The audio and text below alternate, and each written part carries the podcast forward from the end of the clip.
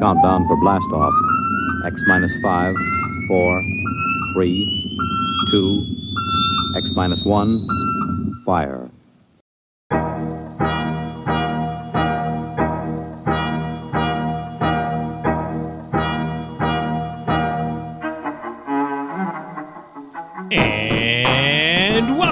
Episode of the Forgot My Dice podcast. I'm your host, Jonathan Edwards, and with me, of course, the Do We Still Know How to Do This to It's Been Way Too Damn Long, Mr. Robert Lundgren. How you doing? I didn't put in a joke. And yet, Nice cover. Nice Thank you. save. Thank you. Nice save. Nice save. yeah, I got to I got to blank on the script, and I, I kind of scrambled for a half beat in my head, and and uh, Was that even a half beat? I didn't. I didn't even hear a break, man. Like you just went. You rolled with it. You, the punch. You just rolled with the punches. that's that's what we do because we're we're professionals, Robert. yes. yes. Hashtag um, stupid things I've said today. Anyway, moving on. it's been too long, buddy. It's been it's been a lot longer than I thought. Uh, uh, Gina and I did like a, a little itty bitty episode, and I found out one of my microphones is broken because editing out the was really annoying. So annoying. I can imagine. Yeah, so I, basically, it's my fault. I spent the month of June traveling for work, traveling with children on a school trip, and then traveling to a friend's wedding, and here we are. not coming to visit me, even though you were a mere four hour drive away, oh, which is far superior That was than the 28 hour drive. Such a turnaround. Let me tell you, I, I landed, helped my buddy get everything set up for the wedding the first day I was there, did the wedding the second day I was there, and left his apartment at 3.30 in the morning the third day I was there. in what I can only describe as apparently Seattle's only working Uber driver on a Saturday morning at 3:30 in the morning. No, Sunday morning at 3:30 in the morning. It was it was a hell of a turnaround. He was cranky too, so cranky. Cranky Uber driver. I can't imagine why somebody would be cranky at, you know, three in the morning. Oh no, working he, he just job. hated living in the Pacific Northwest. Apparently, he was really mad. Well, how could you hate living up here? It's amazing. Uh, I know. I was stunned. I had beautiful weather while I was there, and uh, my buddy's wedding was way, way out in the country in in a valley in between mountains, and it was just stunning. And actually, oddly enough, I went for a little walk after the reception, uh, or not the reception, after the rehearsal dinner. Uh, all I could think of was our test session for, um, you know, you remember when we did the little test session before we did the King in Yellow yeah, yeah, yeah, yeah, and, yeah. and it was you know little shack out there in the woods and creepy crawly and a rusted Yeah. out uh, tank and stuff. Yeah, that's what it was like. Yeah. Except just just the gorgeous part, none of the creepy crawly crap. no, no, no, undead wife and the uh, septic tank being held Yeah. captive because, you know, Yeah. vessel of the unknown. That that part not so much. All of the pretty Pacific Northwest country with literally no cell signal. I had no bars the entire time we were out there. Uh, was awesome. yeah, yeah. I'm glad. I'm glad I evoked that correctly in that in that in that session. No, sold, that. confirmed. That's good GMing right there. I am a good GM. Well, let's let's kick this episode off right with a huge thank you to our patrons over on Patreon. You guys are helping us keep the lights on and the servers humming and all the fun stuff in between. And and honestly, we're we're we're here for you guys and all our fans, of course, but you guys especially are just gems, absolute gems, and we love you. Thank you for your patience as we get summer out of the way. Summer with children is just busy. Well, and it's it's like I mean, even more so than last summer. It's like kind of the post-COVID summer. Yeah. Although we're not technically endemic yet, but still, like, yeah, it's Oh no, I think it's fair to say we're endemic. I had it a second time. Yay. yeah. go me. I, uh, knock on wood. I still haven't gotten it yet. Knock on wood. traveled to Canada, and the only thing I brought back was COVID. But it was a real, it Oh, was a real friendly COVID though. oh, it was all like, um, hey, uh, sorry, I'm sorry, man. I'm gonna have to give you a sore throat, eh?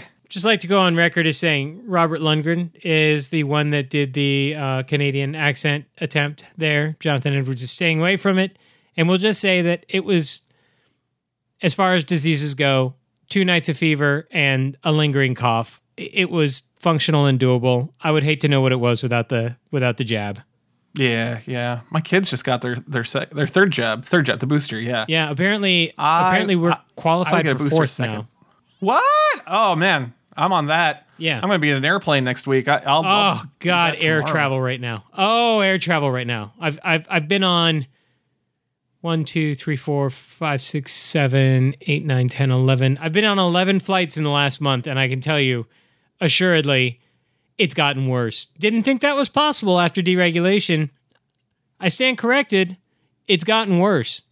No, we can't get two boosters yet, according to the CDC. Where'd you hear that? Oh, maybe because I qualify Another- because I get um, asthma, seasonal asthma from uh, from my uh, Uh, allergies. Maybe that's why. Yeah, that that might be it. That might be it. All right. either way, I got it again. It, it wasn't so terrible. I, I really do credit the the vaccine for for helping it just kind of cushion the blow because somebody else I was with also got sick and they had not been vaccinated and they got decimated, absolutely flattened. So um, thank you, science. Raw science. We are a pro science podcast here. Science. Science. Bow, wow, wow, wow. Science. Yes, thank you, Thomas Dolby. You've given us a gem. I love you. Well, Jonathan, on that lovely note, happy National All or Nothing Day. This is the day. Have you if you wanted to go skydiving or or do something? I don't know what's the good word. Stupid, kind of stupid, kind of kind of kind of want to like live Stupid your with O's uh, or your- stupid with a U? uh oh Two I O's. don't know Stupid. two O's. I- I'll I'll I'll go with uh, Keanu Reeves and Point Break. Stupid, like you know, go skydiving, go surfing, go do something extreme. Where you, Extreme where you drop the yes, where you drop the E and make the X capitalized because it's that kind of stupid. It's extreme. Anyway, yeah, go go do it. Go go do it. And while you're doing it, use that hashtag hashtag National All or Nothing Day. So there you go.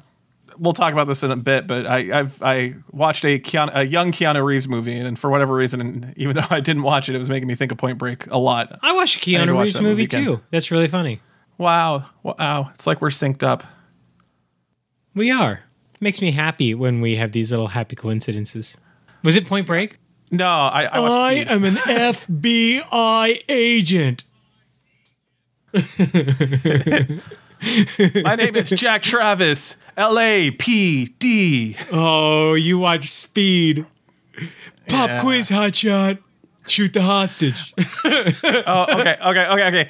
Hold on, hold on. I, I'm about to go on a tear about some other stuff I've been doing. So, so we'll we'll just. I'm gonna put it. Um, save it for the podcast. Robert. Save it All right. Well, but before we And get it- into it, uh, suffice it to say, this is going to be a slightly different than normal episode. Um, this is the transition. We're going to have a slightly larger than normal break between this episode and the next one as well. We just wanted to give you something because we miss you and we love you and we miss doing this. Uh, most of all, like I really have missed talking to my friend. This has been a suck of a month and a half in between episodes. I'm not happy about it. So here we are. Because of that, I, I also forgot to watch. Uh, I forgot to watch Thinner because yeah. I don't think they need to know that. Well, I'm I'm I'm gonna admit what I did wrong. I, I knew we had to watch Thinner. It wasn't on HBO anymore. I didn't want to rent it, and I forgot to check when the month rolled over if it was still on HBO, and it wasn't. So I'll get it from my library. I've already got that squared away. But yeah, I I don't know. Sorry, I'm not terribly enthusiastic about watching this movie, so it's not like Uh, I'm not either. on the top I'm of my head. either. I, I, I must Yeah. say, I wasn't sad when you texted me and said, "Don't worry about watching it right now." I wasn't sad about that at all. but either way, today's episode is going to be a supersized segment one, which is our off the shelf segment, uh, because it's been a long time and we have a lot to talk about. Uh, and then our second segment will be part two of our supersized segment one. Uh, there will be no segment uh, two as we would normally have. And then we do have a deep dive prepped and ready to go for you. Uh, it will be uh, capping Eric Lang's trilogy of games, which we will talk about more in a little bit. But for now, Robert, it's time for our off the shelf segment. This is, of course, our segment where we talk about all, and in this particular case, it's a metric ton of things that we've had off of our shelves uh, and onto our tables, into our media libraries, laptops, iPads, phones, whatever toots your horn, and most importantly, into our hearts. Where do you want to start, my friend? I think we need to go in order because I, I split it up on the script. So I think we got I, we got a 50-50 shot. Our our, our first trio of topics is something we neither of us has, which is we haven't painted miniatures at all, so we'll skip that. Yes. Uh, we got movies and TV and really, board games. really So hard to work on any kind of miniatures when you're just not home for a, a month. I, I wasn't home hard. Well, I was uh, I was uh, at Girl Scout camp helping out last week, and so yeah, I was I was very busy, very busy. I don't know. I'm going to talk about that first. What are you going to do about it? Yes, I was I was a Girl Scout uh, counselor for the Tagalongs, aka the boys of people that work there that are too young to stay home alone. I was running that show. It was it was interesting. It was fantastic to be honest with you. I met some cool guys. We hung out. Uh, I got to shoot a bow and arrow too, which was the highlight. Oh, and I got to I got to light a fire with my uh, kindergartners, which uh, they were both intrigued by. Yeah, yeah, that was a good, good time. Flaming marshmallows, ah, memories, man, memories. And we're running around the woods, not like out there in Texas. You know, you want to you want to hear something, Jonathan? You want to hear something funny? It was so hot that first day. It was so hot. It got to 87 degrees in the forest. Oh, I hate you so much. 87 would feel like an air conditioned room compared to how it's been out here this this month. I know, It's been absolutely stupid with a U. Jonathan. Yesterday the weather was lovely. We had a high of 72. I kept the windows in the house open all day. I, I got really excited because this morning when I took my my pup for a walk at 7:30 in the morning, it was only 78. And then when I took my second walk on my lunch break, it was 103 and it was miserable. It was so hot. Yeah, yeah, yeah. So uh yeah, man. Yeah. I got to run around the forest for a week. It was it was fun times. Oh, and we all had camp names. Are you aware of this phenomenon? I don't know if it's a camp thing everywhere or whatever in Girl Scouts, but uh yeah, everybody's got like a, a top secret camp name. And my my kids are kind of well, they're kindergartners and they're a little oblivious. So one of them just went with the Mecha Godzilla because that's all he's into. I mean, that's a pretty damn good camp name. That's just a pretty good name. I don't care. Yeah. Like I I approve. But the other one, my other boy, went with the Steve as his camp name. Not Steve, he is the Steve. That's kind of awesome. Yeah, I have a Who, feeling who it chose was what? because Who chose what? uh, Barry chose the Steve and Miles chose Mechagodzilla. Yeah. Does the Steve have like an intro song? Like No. he says the Steve, and all of a sudden an announcer comes out of nowhere, the Steve, and ba ba da ba, all the horns blare, and I believe it's a Minecraft reference. it is. I I recognize it. I, I'll have to ask the kids because I think the Steve is the name of the zombie or something. I have no idea. Dude, I I, don't. I know. have absolutely no clue. I, I don't like Minecraft and Roblox. I, I just I've tried. I just it's not for me. I don't get it. I like Minecraft. Although I like Quest Builders better. Anyway, I, I like Uh, that. I like my- that it's constructive. I like that the kids are expressing their imagination in it. I just don't get the appeal. the survival end of it is intriguing. And and yeah, like I don't know. It's that's I I, I want something I don't know, I, I've been meaning to try that Valheim game because that seems a little bit more. Oh, it's super too. cool. I really enjoy it. But it's best See? experienced in a group, and I haven't managed to find a partner that has the same time as I I do. So, um, let me know if you want to give it a shot. I will. I'll I'll find the time. Well, I don't even own it. I don't even know if it works on Mac. I don't think it does. So I don't get to have nice things. But but yeah. Anyway, uh, and it's my coming camp to name was consoles uh, soon. I think they're they're porting it. ooh. It is coming to Xbox Game Pass spring of 2023. Oh, so I won't get it until 2024 because it'll probably be an exclusive. Lovely. Ugh. I hate I hate all this. Stupid game companies and their exclusives. Also, doesn't help that Xbox is totally whooping butt on that, and I don't have an Xbox. But yeah, It's not too late. Anyway, buddy. it's not I- too late. I want to say my camp name. I want to say my camp name. God damn it! I was the gnome, and uh, that might have been. I mean, my that tracks. The That tracks with everything. Yeah. Oh, and and get this. You want my daughter? You know what her camp name was? Door. It, it's some Roblox reference I don't understand. And her friend was Band Aid. Those that was that was the camp names. I don't Th- get it. This is the same silence that I give my children when they tell me things that mean nothing to me. Yeah. Oh yeah, well, I built a Google Slides presentation today, and it looked great because I animated things on it. So what do you think of mm. that? Uh, and I was assist I was assisted by two uh, two counselors or uh, PAs, I guess they call them, uh, Tinker, Bell, and Fawn, which are both Disney characters. And then the the rest of the crew was uh, Dog Boy, Sea Top, Oopa Loopa, uh, Foxy, and Skull First. And I don't know. I mean, I, I, the the obvious ones that we I don't know what Skull First or any of that means. I don't know why they picked them, but yeah, it was it was highly entertaining. Did I mention I shot a bow and arrow? And a I was like a wizard with the slingshot, man. I hit so much stuff with the slingshot. I was really good at it. Like, who knew? Apparently, I'm some sort of savant when it comes to this, the slingshot. That's the way I was with the bow and arrow.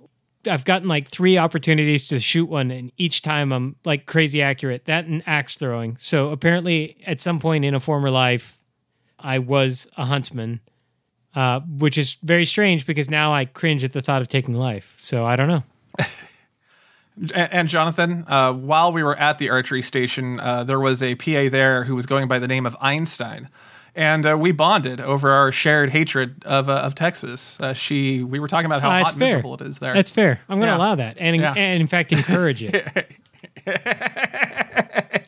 yeah. Which of course brings us to this episode's "F you, Greg Abbott."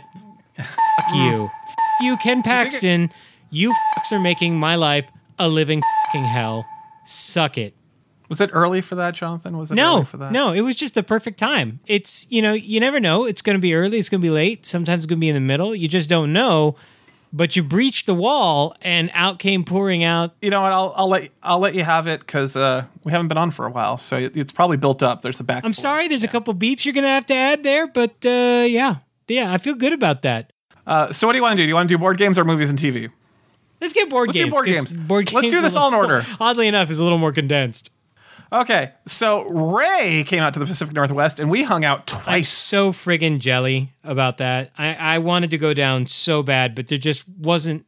Especially since I'd got just gotten over COVID, like uh, my poor wife was on the edge because, yeah, I basically was sequestered the only couple days I was home, and didn't go over well. Well, I got to hang out with him twice. Uh, Ah. Oddly enough, I, I I didn't see this from the pictures on Facebook and stuff. It just didn't register for some reason. Ray is really tall, like slightly taller than me, which is always off-putting because I'm I'm I'm a pretty tall dude, and so when You're taller someone's a little me. bit taller than me, yeah. Well, but I'm used to being the tall one, and so if someone's taller than me, it's weird. Like I, I get like I get like I feel I feel preyed upon. Like I feel like something's watching me that wants to hurt me or something. It's really bizarre. I don't know why I have that reaction, but I do. And Ray was giving it to me for a while until I got used to it. Oh man, Uh, Ray seems like a lover. Like I don't think that he would eat you. It's just some weird programming of mine. Um, but yeah, yeah, no. We, Ray, uh, I you got to with- weigh in on this, man. Like, would you eat Robert or would you just give him a hug? Oh, he gave me a hug. Was that before Several. or after Or you quelled your fears of being eaten by him? I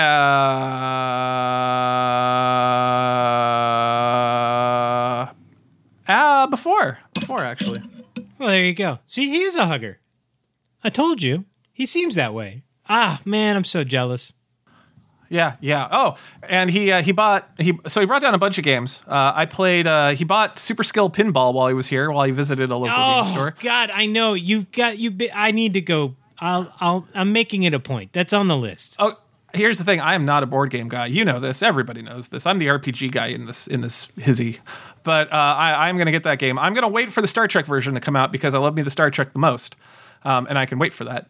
But yeah, I'm definitely getting the Star Trek version when it comes out because that game. The the last time you got this excited about a board game was what? Welcome to, and I have just desperately fallen in love with that. So that's a really good track record. Yeah. Yeah, yeah. So I don't know if you know this about me, Jonathan, but I have I have a really deep and abiding love for uh, pinball machines. I, Oh, uh, I do too. They're the most the glorious of thing in the world. What's your favorite Yeah. pinball machine of all time? what was it? Hi, hi, high speed. It was the one that had like an engine in the center, and you could fire the ball into like Oh, a yeah. supercharger and it go around in a circle. Well, I, I, I don't remember the name of that Ar- one. I want to say RPM, or maybe that was just one remember. of the I'll- one of the power ups. I don't know. I'm I'm big into Attack from Mars, Medieval Madness, um, and for whatever reason, um, Tales of uh, the Arabian Nights is I just I adore that machine. It's it's it's simpler and easier than a lot of other machines, but damn if it's not just always fun. the the the one I'm thinking about, it was uh, at my local drugstore, and it was the only one within walking distance. So I played it a lot. That's why it's my favorite. I didn't li- live near an arcade, which is sad. High speed? Now I need to know. What year was it? I don't know. I was young. No, it wasn't high speed. Oh, Check um the Getaway or Viper Night Driving. Those were car themed from the mid '90s. There was also a Corvette one, if I recall correctly. That was um a Bally machine. Was, was it like race car themed or like? I just remember it had like a supercharger on the top, and your ball would spin around it if you knocked it up in there, and it was awesome. And it was black. I don't remember. I can- like I can picture. I can picture it in my head, but I, I think can't. it's a I Will- can't- I think it was a Williams machine. I think that was the Getaway. Yes, yes, it was. Yeah, yeah, yeah. There's the supercharger thing. Yeah, Yeah. that's it. The getaway. I was I was just looking Yeah. for pictures of the of the of the tabletop, and yeah, Oh yeah. Oh, it was so good, Jonathan. It was so good.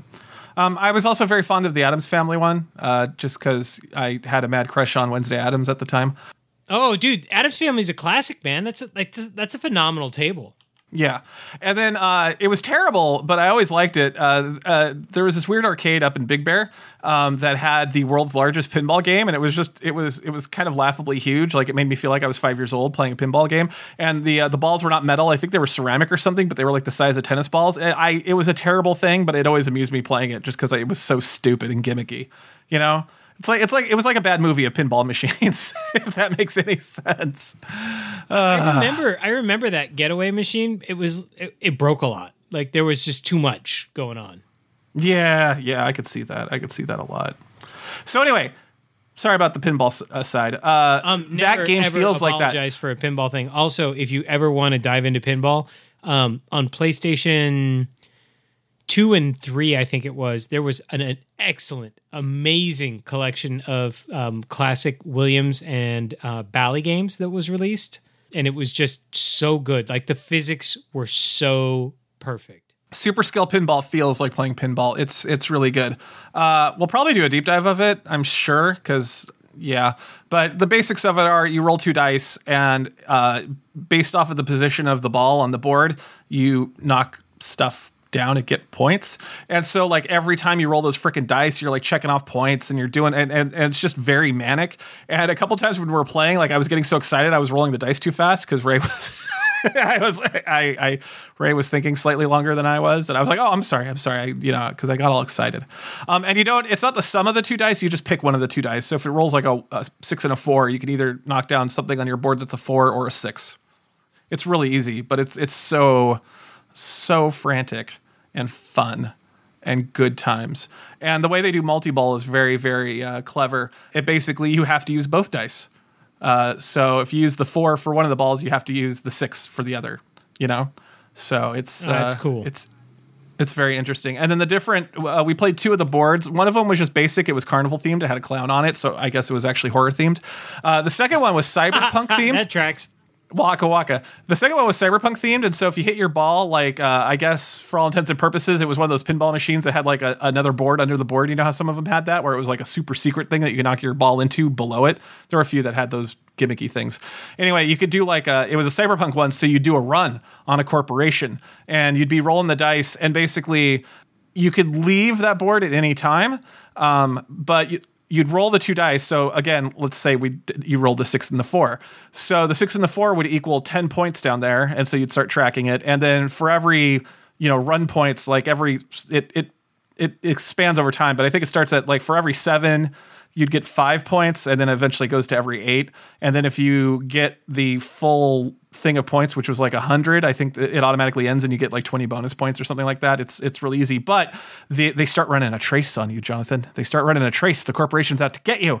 And basically, uh, on that four and the six, the difference between those two numbers is two. So then you'd put two down on the trace. And so it's this like push and pull. Do you leave? You know, and and um, one of the things you can earn on the board are these little lightning bolt icons. I forget what they represented, but um, you could spend them to just skip a roll. So like sometimes it'd be like, oh, I got that. You know, if like if you got a six and a one, that would be five trace. So you like want to skip that, you know, and it's it's like it ah, it's good. It's really good. Uh, I, I was I was really impressed, like how how it just I, I got that pinball vibe by just playing it. It was it was it was really good. So highly recommend. It's one of those. It's one of those easy games, and and uh, get your dry erase erasers because man, do those boards get really really greasy with old dry erase fast. But yeah, yeah, highly recommend that one.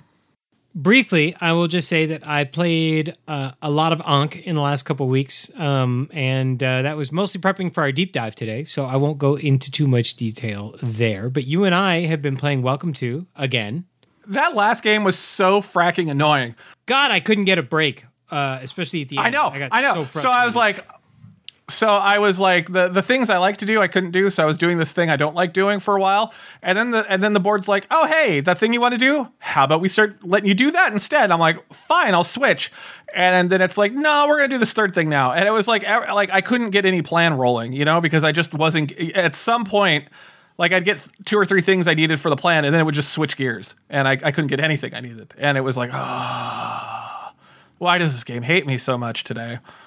And I was like that with everybody. Everybody was kind of complaining about that game. Yeah, that was that just a rough to. one. Like there was no rhyme or reason to the way things were coming out, and it was just a bad tempo. Like it was just a bad shuffle, I guess you would say. Yeah. Uh, what else have I been playing? Um, uh, I, I, I whipped out Potion Explosion recently. I did too. Nice. Potion Explosion is dope. I love that game so much. Yeah, I played it at Ray's with at least one of his kids, one of his younger kids, if I remember correctly. The the physical version of that game is such a friggin' treat. It is. It is. It's, so very, um, satisfying to hear those those marbles click. It's just supremely satisfying, and I, I just I love the gameplay. and when you get like a really good combo, you know, and you pull Oh, a bunch that of marbles. so that's good. oh, that feels that's so, good. good. That is just like That's I so said, good. satisfying. Yeah, satisfying is a very good word to describe that game. Uh, yeah, no, that that continues to be a crowd pleaser, and I, I still like the expansion. I, I kind of missed it when we played without it. The uh, the the wild card marbles were fun. Did I tell you I got that game at the perfect time? By the way, that I decided to get it at the perfect time. No, why is that? Because it got discontinued. Well, yeah. So so uh, the the company that makes it is called uh, Hor- uh, Horrible Guild Games, right? But their original name was Horrible Games, and at some point they decided that was a bad name for their game studio. Can't Who imagine why. thought? Can't imagine why. I found the irony of that uh, company name kind of kind of funny, but whatever. Um, so.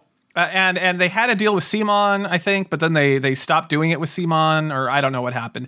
So basically, they they were sitting on a bunch of Potion Explosion that had their old name and CMON attached to it, and they wanted to do a new printing with their name and whoever their new partner was to help uh, distribute it, right? And so they marked down their stuff to like half off and it was only through distributors. So when I went to it, I went to uh, Runin Board and uh, my, my local game store, and I said, "Hey, I want to I want to get Potion Explosion," um, and they didn't have it. I'm like, "Can you order it?" And uh, and the guy who runs that store, you know, we we've uh, I, I've given him some old stuff from my old store and stuff, and we, we chit chat about the business. He, he he likes it when I come in because he can bitch about things and I understand I understand the business. So he he has a very good time bitching to me, um, even more so than his employees, you know, because I you know we, we were both owners, or he's an owner, and I, I used to be. Uh, yeah. So he saw it and he's like, oh my God, that game's like, they're, they're blowing it out. And so he ended up getting like a case of the expansion and the base game for the store. And, and as thanks for like, you know, making him check and him getting a really good deal on that game so he could sell it in his store. Uh, he just he he gave me my copy. Uh, uh, I, I think he I I, I forget. I, he might have given it to me for cost, but he gave it to me like super duper cheap, and I was like, oh sweet, thanks man, that was nice. Yeah, So that's, that's not so bad. no, no, it, it yeah. Hey man, that was the most expensive discount I earned. I earned that discount because owning a game store was expensive. Oh my god, God, we're we are just chatting. We're like barely into this thing. All right. okay, okay. Uh, we went over to the grandparents' house, so we played Camel Up. Camel Up continues to be Camel Up, and it's amazing. Um, and then Ray, Ray showed me two other games, and I forgot the name of one. I'm sorry, Ray. It was farming themed, which doesn't help at all. But he showed me another one called Innovation, um, or Innovation. Innovation. Have you ever heard of Innovation? That sounds really. Hold on. I would describe it, and pardon me if you like this game, but I would describe it as a non Fluxx. Like that's that's kind of how it feels to me. Uh, oh, I I have played this once and I enjoyed it. I enjoyed it quite a lot. Not not Fluxx though. Is that is that an accurate That's description? that's fair. That's fair. Yeah, yeah. That you, you you know who made that, right? No, I do not. That that's that's Carl Chudyk. That's um he's Glory to Rome and like that guy's legend. Oh, nice. And don't get me wrong, Fluxx. I, I like Fluxx for what it is, which is it's a random game, but it ha- there's it's a game in a very loose sense of the word because it's very random. Whereas innovation is not random. Like there, you can actually do some strategy and there are choices to make, and it, it feels, you know, That- that's what do- makes just it- doesn't suddenly end. You know, better than Fluxx is is the fact that there are choices and and your actions have more pertinence. Yes, yes. So, yeah, no, I was I was actually very pleasantly surprised by that game. That was one of those games I uh, I don't know if I'd buy it for myself. I'm I'm I but then again I don't if I saw a good deal on it I don't I think I'd get it so I don't know but um I definitely I definitely want to play it again. In fact, we're playing it on Board Game Arena right now. It's just we didn't invite everybody because the more people you invite, the more crazy things get because there's a lot of mechanics that like you know, if if you have more of a symbol than I do, you get to do it too. And so, you know, if we had five people taking turns, and that would be a nightmare because, like, you know, we'd be waiting on one person to do the one thing because they get the option to, you know, and it would it would just be a pain in the ass. No, I get that. You know what I'm saying?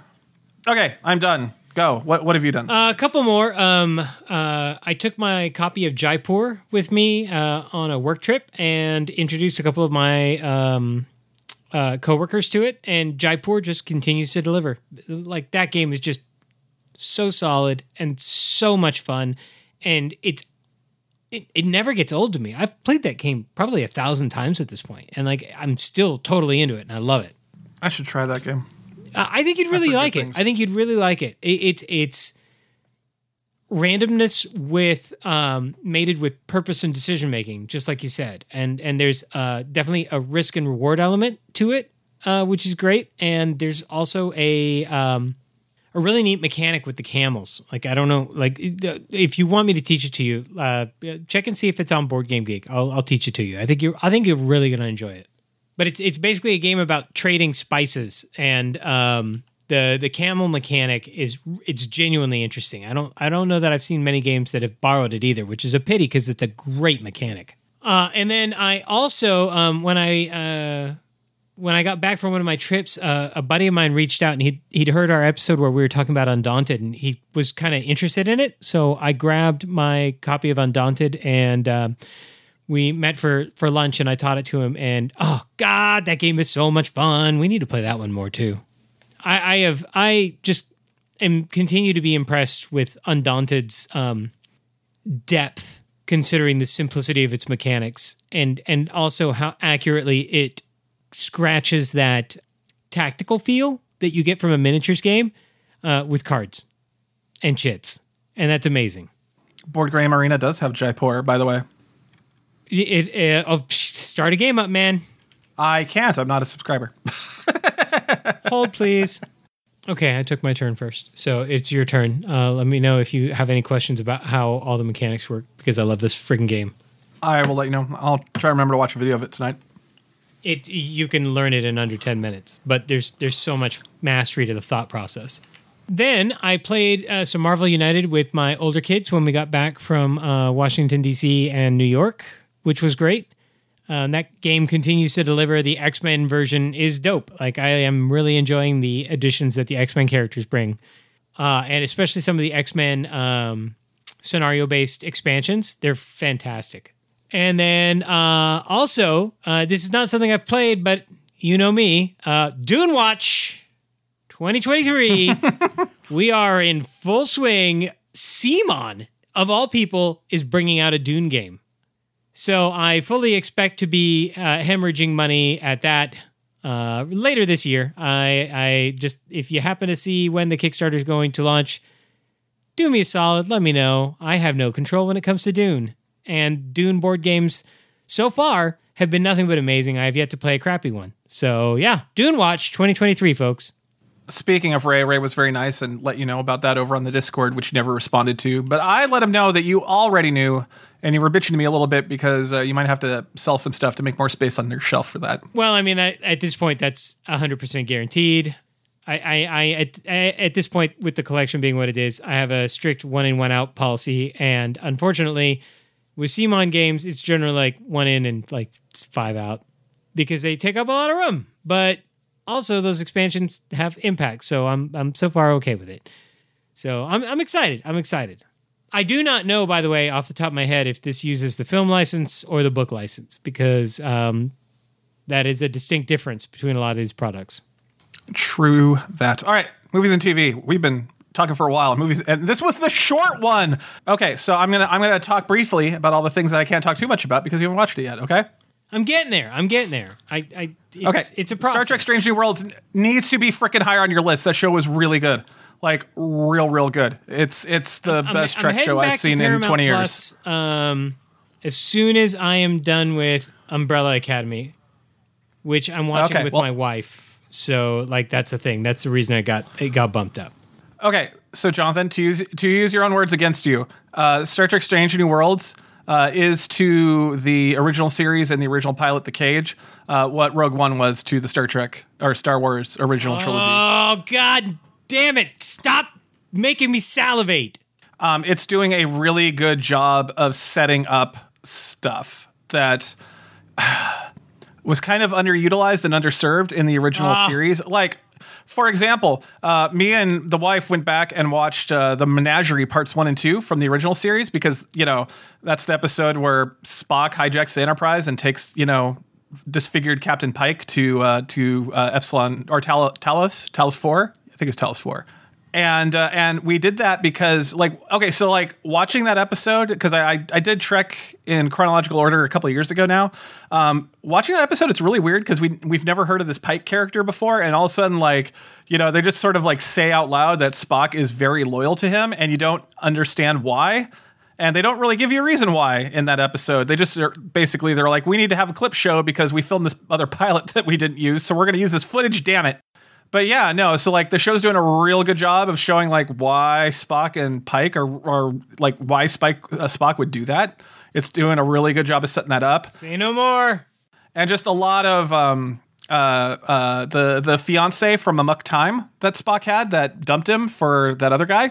Like the fiance is a major character, and they're setting that up about why that happened and and their relationship and stuff. It's really fa- it's like what a prequel should be doing, which is just adding context to things, especially you know like old Star Trek things that they just didn't write very well the first go around, but putting in a little extra context in there.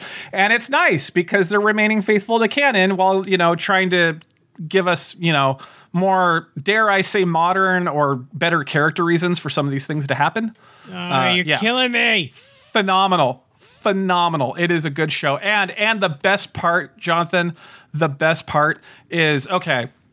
So like like think of all of our other captains, right? So Kirk was kind of like the the swagger, you know, kind of kind of captain. You know, he was he was the you know l- leap before you look kind of captain. And we had Jean Luc, who was the ambassador, and we had uh, Spencer for hire captain. You know, Oh man, Dude, I love me some Sisko, baby. Like Sisko, legit. and then we had uh, you know the prime directive means nothing to me, bitches. Janeway. Dude, you, you, I, I saw a meme the other day. It was like, which captain would you choose to survive? And That was a TikTok, and I watched I watched that one too. Yes. it was a TikTok. I, I, I chose I choose Janeway, and, and you know what? The guy, they have a point. They have a point. Yeah. Yeah. Legitimately, yeah. that I- I how agree. you're gonna live. So we have all those. Do you know what Pike is? You know what Pike is? Pike is the dad captain. He makes bad punny dad jokes, and uh, and and he's a little goofy, like like a good dad is. I mean, I'm- I'm okay kind of awesome hilarious. Oh, it's so good, Jonathan. Like, oh, if you liked him in season two of Discovery, he is so much better when he's running his own boat and like knows everybody. Dude, he was the best part of, se- of of season two of Discovery. Yeah. Okay. So take everything that you think about Pike from season two of Discovery and multiply it by 10 because it's that much better. It is so good.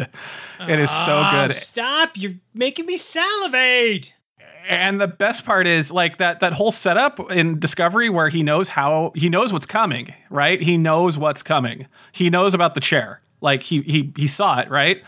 That is like a key part of his character, you know, of of the entire series is like him grappling with the notion of basically he knows how he's going to die exactly and when. And and it comes up a lot. and and how you know like how do you deal with that you know and and him grappling with that and and him leaning on his friends for support and oh it's so good jonathan it's so good you should watch it Ah, tell me no more. We watched miss marvel uh, miss marvel was fascinating it was a show not aimed at me at all uh, in any way whatsoever it's it's very much a show about uh, what it's like to be a brown uh, girl living in in New, in New Jersey. uh, uh, you know, the first generation being born in America, whose parents don't really understand you and all that. It's it it is not aimed at me. It was very interesting though, and, and quite good. I enjoyed it. Can I just go on record as saying whatever these these, these clowns that are hating on that show um, are? I don't know. Can we reverse gatekeep where we basically tell the clowns to f off? honestly, it's it's not it's a teen show. It feels a lot more like a Disney like teen show. Oh no, than no, I'm talking about Marvel these show. jackasses that are complaining about how woke it is. But Miss Marvel's a 10 year old comic book character, and and it's not straying far from the source material, so they can shut the hell up. I don't know. I I really enjoyed it. I I you know, is it aimed at me? Did I have to do a little research? Was it, you know, because because a, a surprising part of that has to deal with partition in India back in the day. I I knew very little about it. In fact, all I knew about it was what I watched on Doctor Who a season before. So I don't know. But you know, but it's not that show's not for you. It's for girls. You know, it's for tweens. It's a tween superhero show. If you're It not a tween girl, shut up. Need to be for you to appreciate it, and and it. Well, and here's the thing: it, it's it, it's not for you. If you didn't like it, oh well. You know, it's not. You're not the audience it wants, and that's fine. If the Marvel universe is big and broad and it can, can accommodate a lot of different type of storytelling, it can accommodate a six episode TV series about a, a, a tween girl coming to grips with superpowers. Like, it's fine. You know, like let let the tween girls have that. It's fine. It doesn't take anything away from you. You know, you've still got all of this stuff. All of this stuff. There's a big old mountain of it. Like, it's fine. It's fine. I don't even know what the ne- next Marvel TV show is, but I'm, I'm sure it'll be fine. You know? And if it was just all the same thing all the time, it'd be really boring. It'd be real boring. Anyway. Uh, oh, you did watch the, um, uh, or you are watching the Umbrella Academy. I finished it. No, no, no. so I haven't we started anything yet. Um, it's it's Okay. What, what I'm saying is like I have not watched it at all. Um, but it's high on my list because now that I'm home, it's a show that my wife and I watch together, and those are rare because she has this deep seated love of really bad reality TV that makes me want to vomit, and so I don't watch those. And it, it's very atypical that she's into the show like she is. Like it, it, that that that show should Yeah, not. it's, it's a very atypical show, so I get it. but, but like that should not resonate with her. Like that's just not what she's into. You know what I mean? I know what you mean. Okay, so it's not the strongest season. I don't think it's the weakest season. It's all right.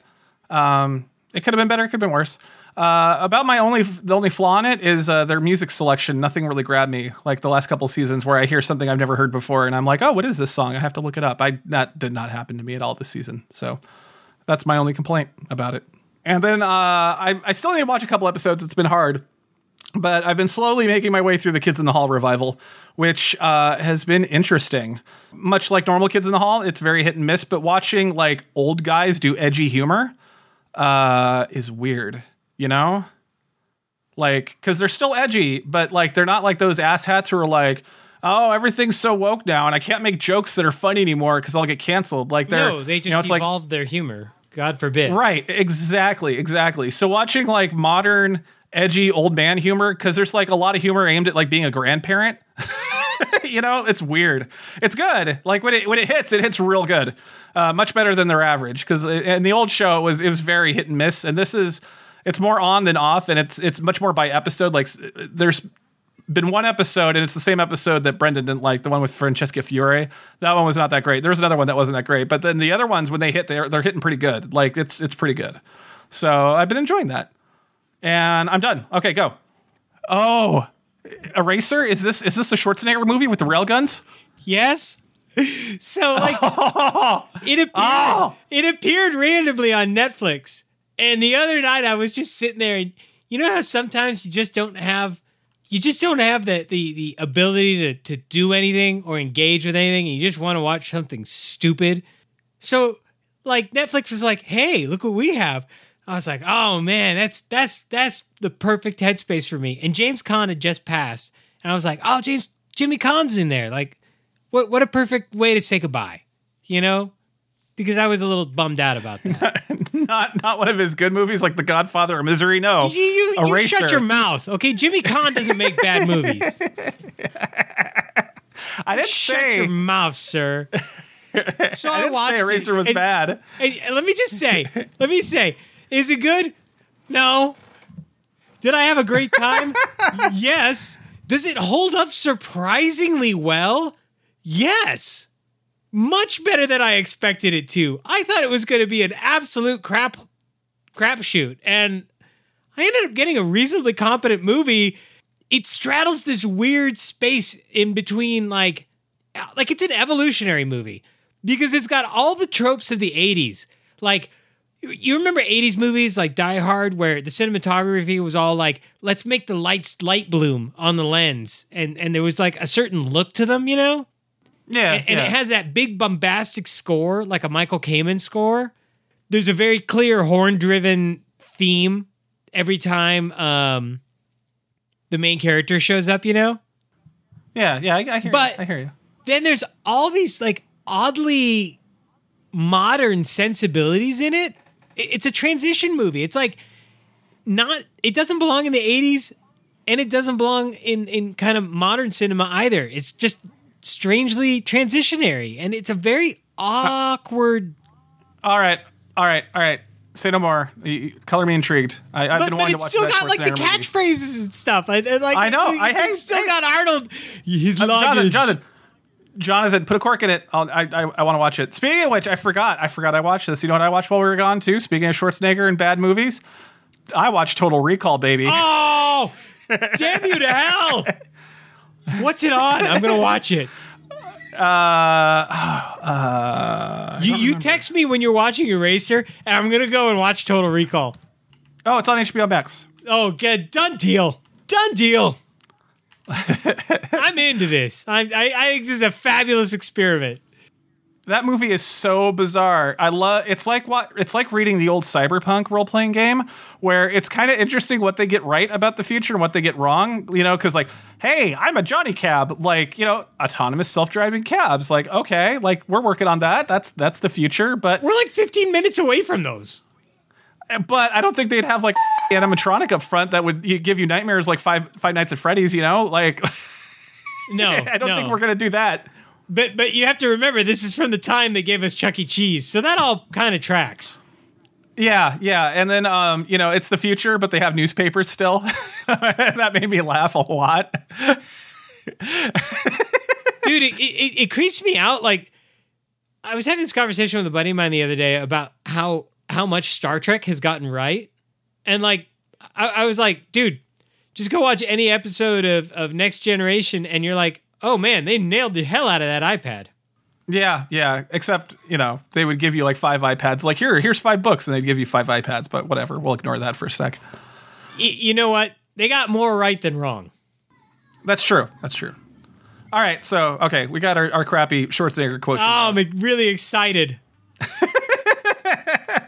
it's been a long time to since I watch it- watched total recall like i'm genuinely excited paul verhoeven man what what a what a oh god what a what a gem what a gem yeah, yeah. I, I'm trying to think of a crappy '80s action movie I can introduce my boys to because we we were uh, oh the ladies you, were you can't because I know- all I know. boobs and like I kn- mega violence I know, I know, I know. It's very. sa- I- You know what? and you know what occurred to me? So while while we're at camp. One of the camp counselors was like, "You should dress those two up as Ghostbusters. That'd be super cute for Halloween." And I was sitting there, I was thinking about it. I'm like, I'm relatively sure I had seen Ghostbusters by the time I was their age. Oh, and I'm like, I would not show that to them. I, I was trying to explain to my kids like what a magical time the 80s were.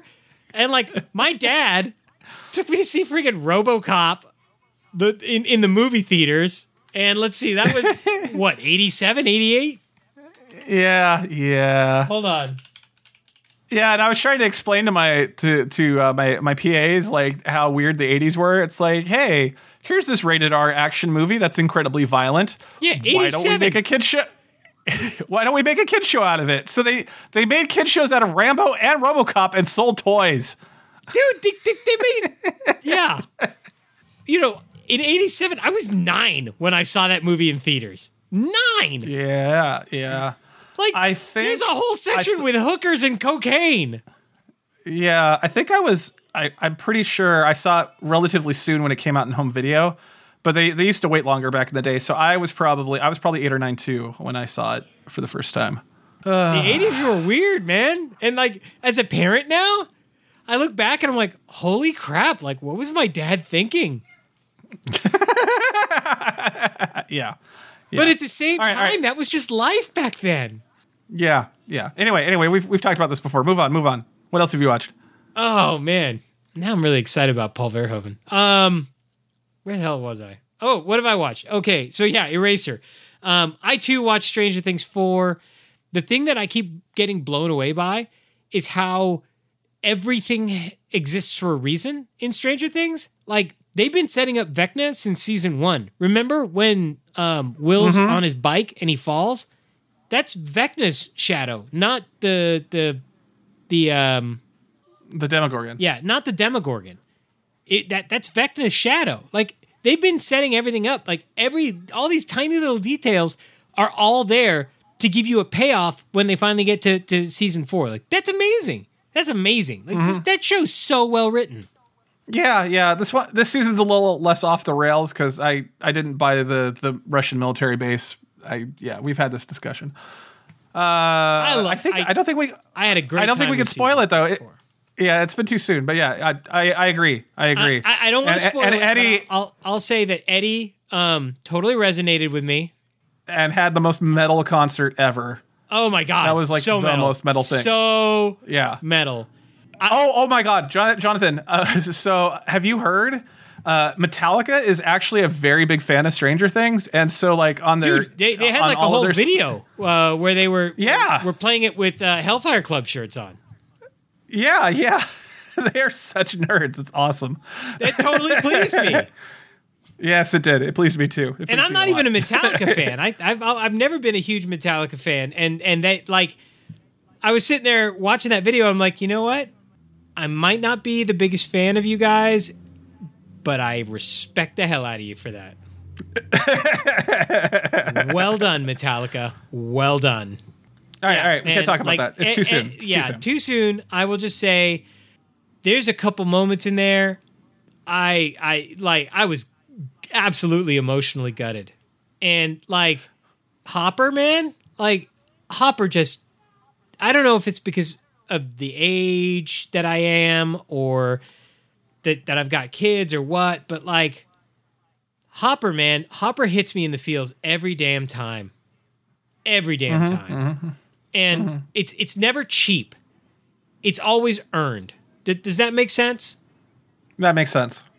Oh man, so much of the crap on TV, like they go after the feels, but it's it's it's it's not earned, and it it cheapens the impact. And it's like, no, you're just trying to emotionally manipulate me.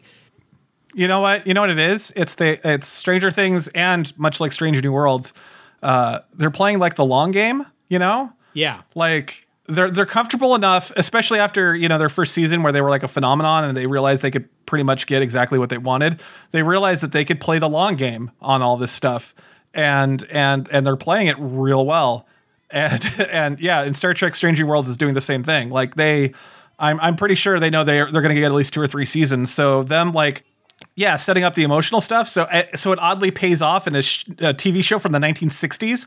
Uh, you know, when you go back and watch Menagerie or The Cage or you know a, Amok Time or whatever, like it's it's really good.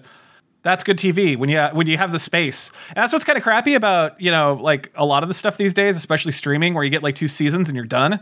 Because if it's not a phenomenon, then they're just not going to give you any more time. Because like yeah, it's like Oh, you- we're going to be talking about that real soon. So yeah, yeah. I okay, okay, all right, all right. Move on, move on. What's what's next? Speaking of stuff that hits you right in the feel, uh, well, okay. Before I talk about that, uh, Halo ended ended on a high. It ended on a high. It stuck the landing. I take back all the negative things that I thought and said about it based on the first couple episodes. Is it perfect? No.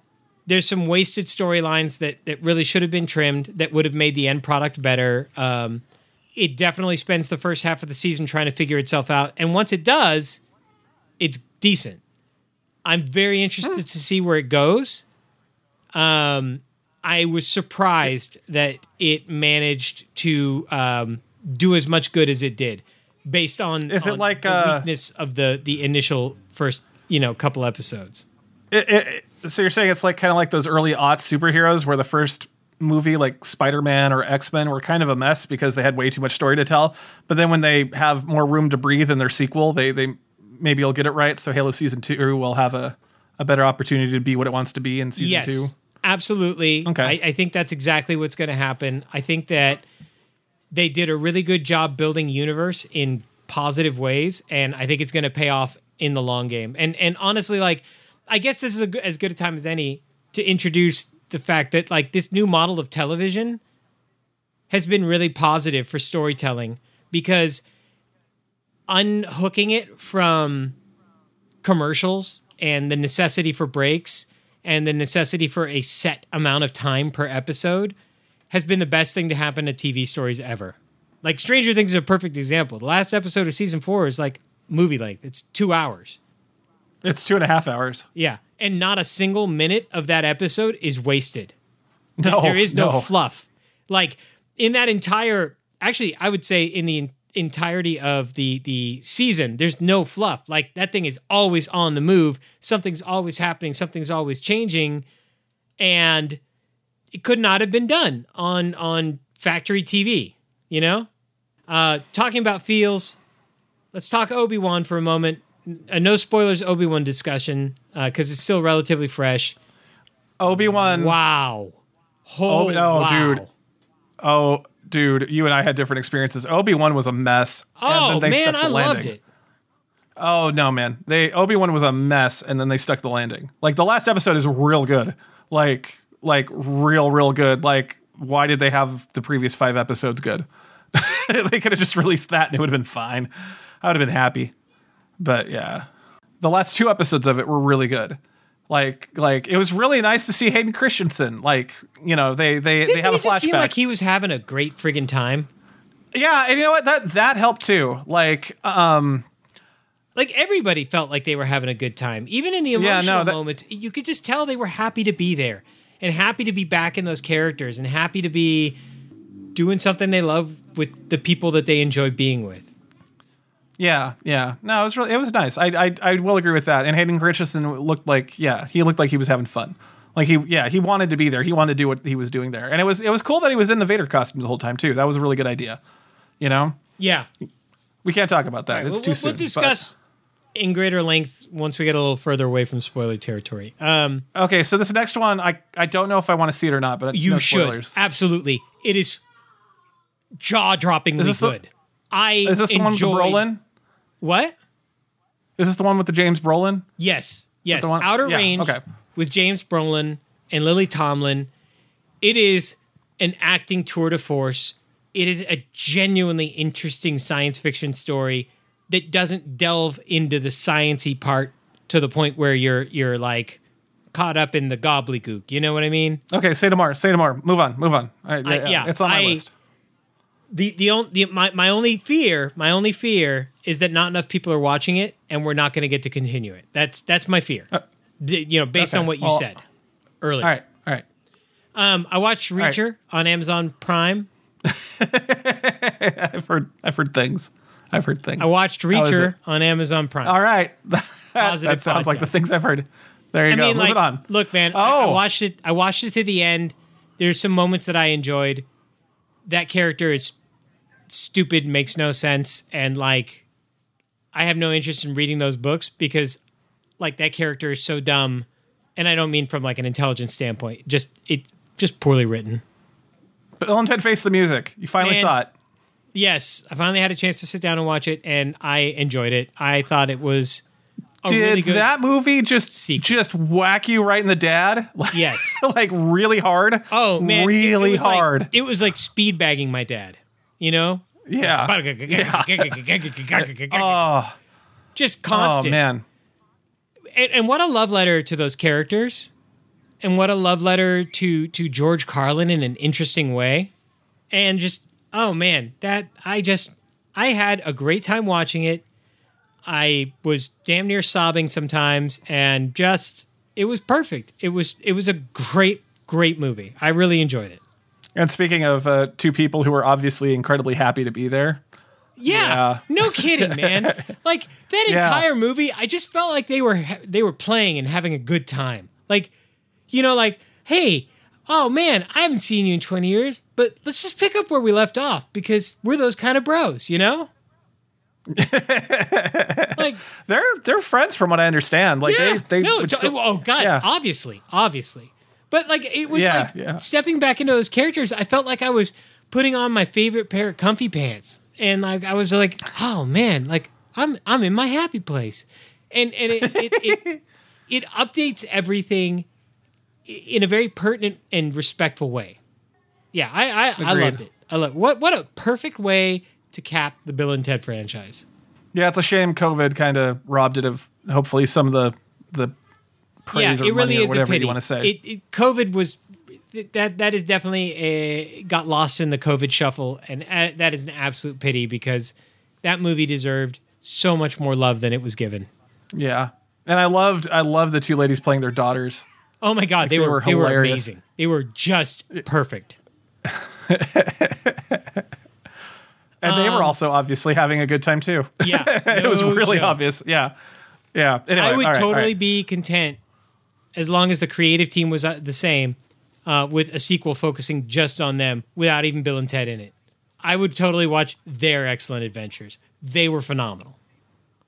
all um, right. Forged in Fire. Okay, yeah. So there's this weird show. It's called Forged in Fire. It's on the History Channel, and basically they bring in four blacksmiths, and then they give them three hours to make a blade, and then they eliminate one of them, and then they give them two hours to like clean up the blade and make a handle and stuff, and then the last two remaining people are shown a historical weapon, uh, and then they have to go and recreate one, and then they like torture the living daylights out of these weapons that these guys are forging, and it's just it's great TV, man. I'm having a great time, and it really kind of scratches this weird history itch. And they have a bunch of those ballistics dummies, and you you really get a chance to see what a bladed weapon would do to a body. Like it it makes it makes like movies have more impact because you're like, oh man, that that blade would wreck the living daylights out of that dude. So yeah, um, highly suggest it if you like history or if you like you know like building things. Like I totally want to be a blacksmith now. I think that'd be fabulous. And then Alone has returned. I've talked about it on the show before. Uh, new season got posted on Netflix. Ten people out in the wilderness. They're surviving and just it's it's interesting, especially watching them like slide down the psychological rabbit hole of being completely cut off from humanity for, you know, months on end. It's it's fascinating to watch how their their psyche evolves. And then because I'm All a right. giant F1 fan, um, F1 season this year has been phenomenal. Austria and Silverstone uh, in the UK were just absolute banger races. This is the best year for Formula One since I would say 98 through 2002, like those four seasons. This is this Wow. is this is the best Formula One has been in a long time. This season is amazing, and it's it's reminded me that I need to go back and pay some respects. Um, so I'm I started watching all the Formula One seasons in order from 2010 through 2022 because I have a subscription to F1 TV and they have this beautiful archive of older races and I'm going to enjoy it. I'm going to I'm going to utilize the living daylights out of the subscription and enjoy it. All right. So, yeah, I watched the entire 2010 um, season and I am finishing up the Hungarian Grand Prix in 2011. And even though I know who wins, I don't care. Like I'm just you it's it's interesting to go back and see the reason that the rules have evolved to where we are now. Like it's it's fascinating. All right, well that brings us to the end of our off the shelf segment part 1. We're going to take a quick break and when we return it'll be time for part 2 where we will cover books and video games. And I think that's just about it, yeah? Yeah. All right, we'll be right back. Do you have a tabletop, board game, miniature game, or RPG that you're going to release for retail? Or do you have an upcoming tabletop Kickstarter that you're about to launch? We would love to interview you for a future episode of the Forgot My Dice podcast. Send us an email to fmdpodcast2016 at gmail.com to schedule an interview.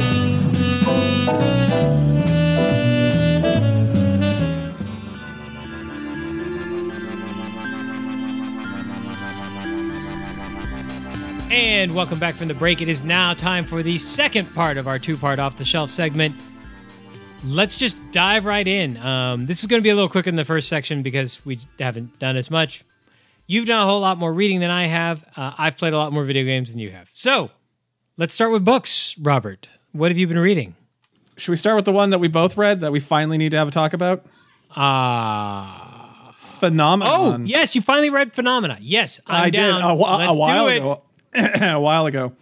All right, all right. I don't know where to begin. That book was a weird read. So I I used to be really into uh, elliptony conspiracy theory. Man, that book made me rethink a few things.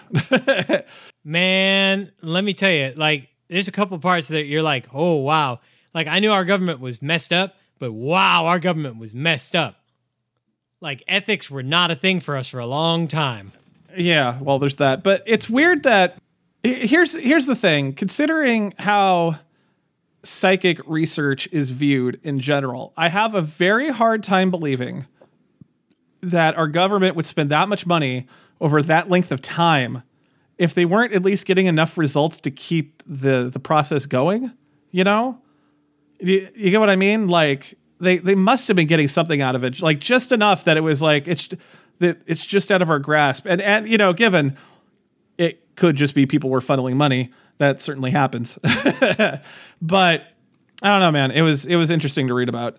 Uh, it was interesting to read about like the one guy who managed to trigger like the uh, gigantic s- sensor thing that was buried in cement that was supposed to measure like gravi- Yeah. gravity or something. Like That, that, was, was, nuts, interesting. man.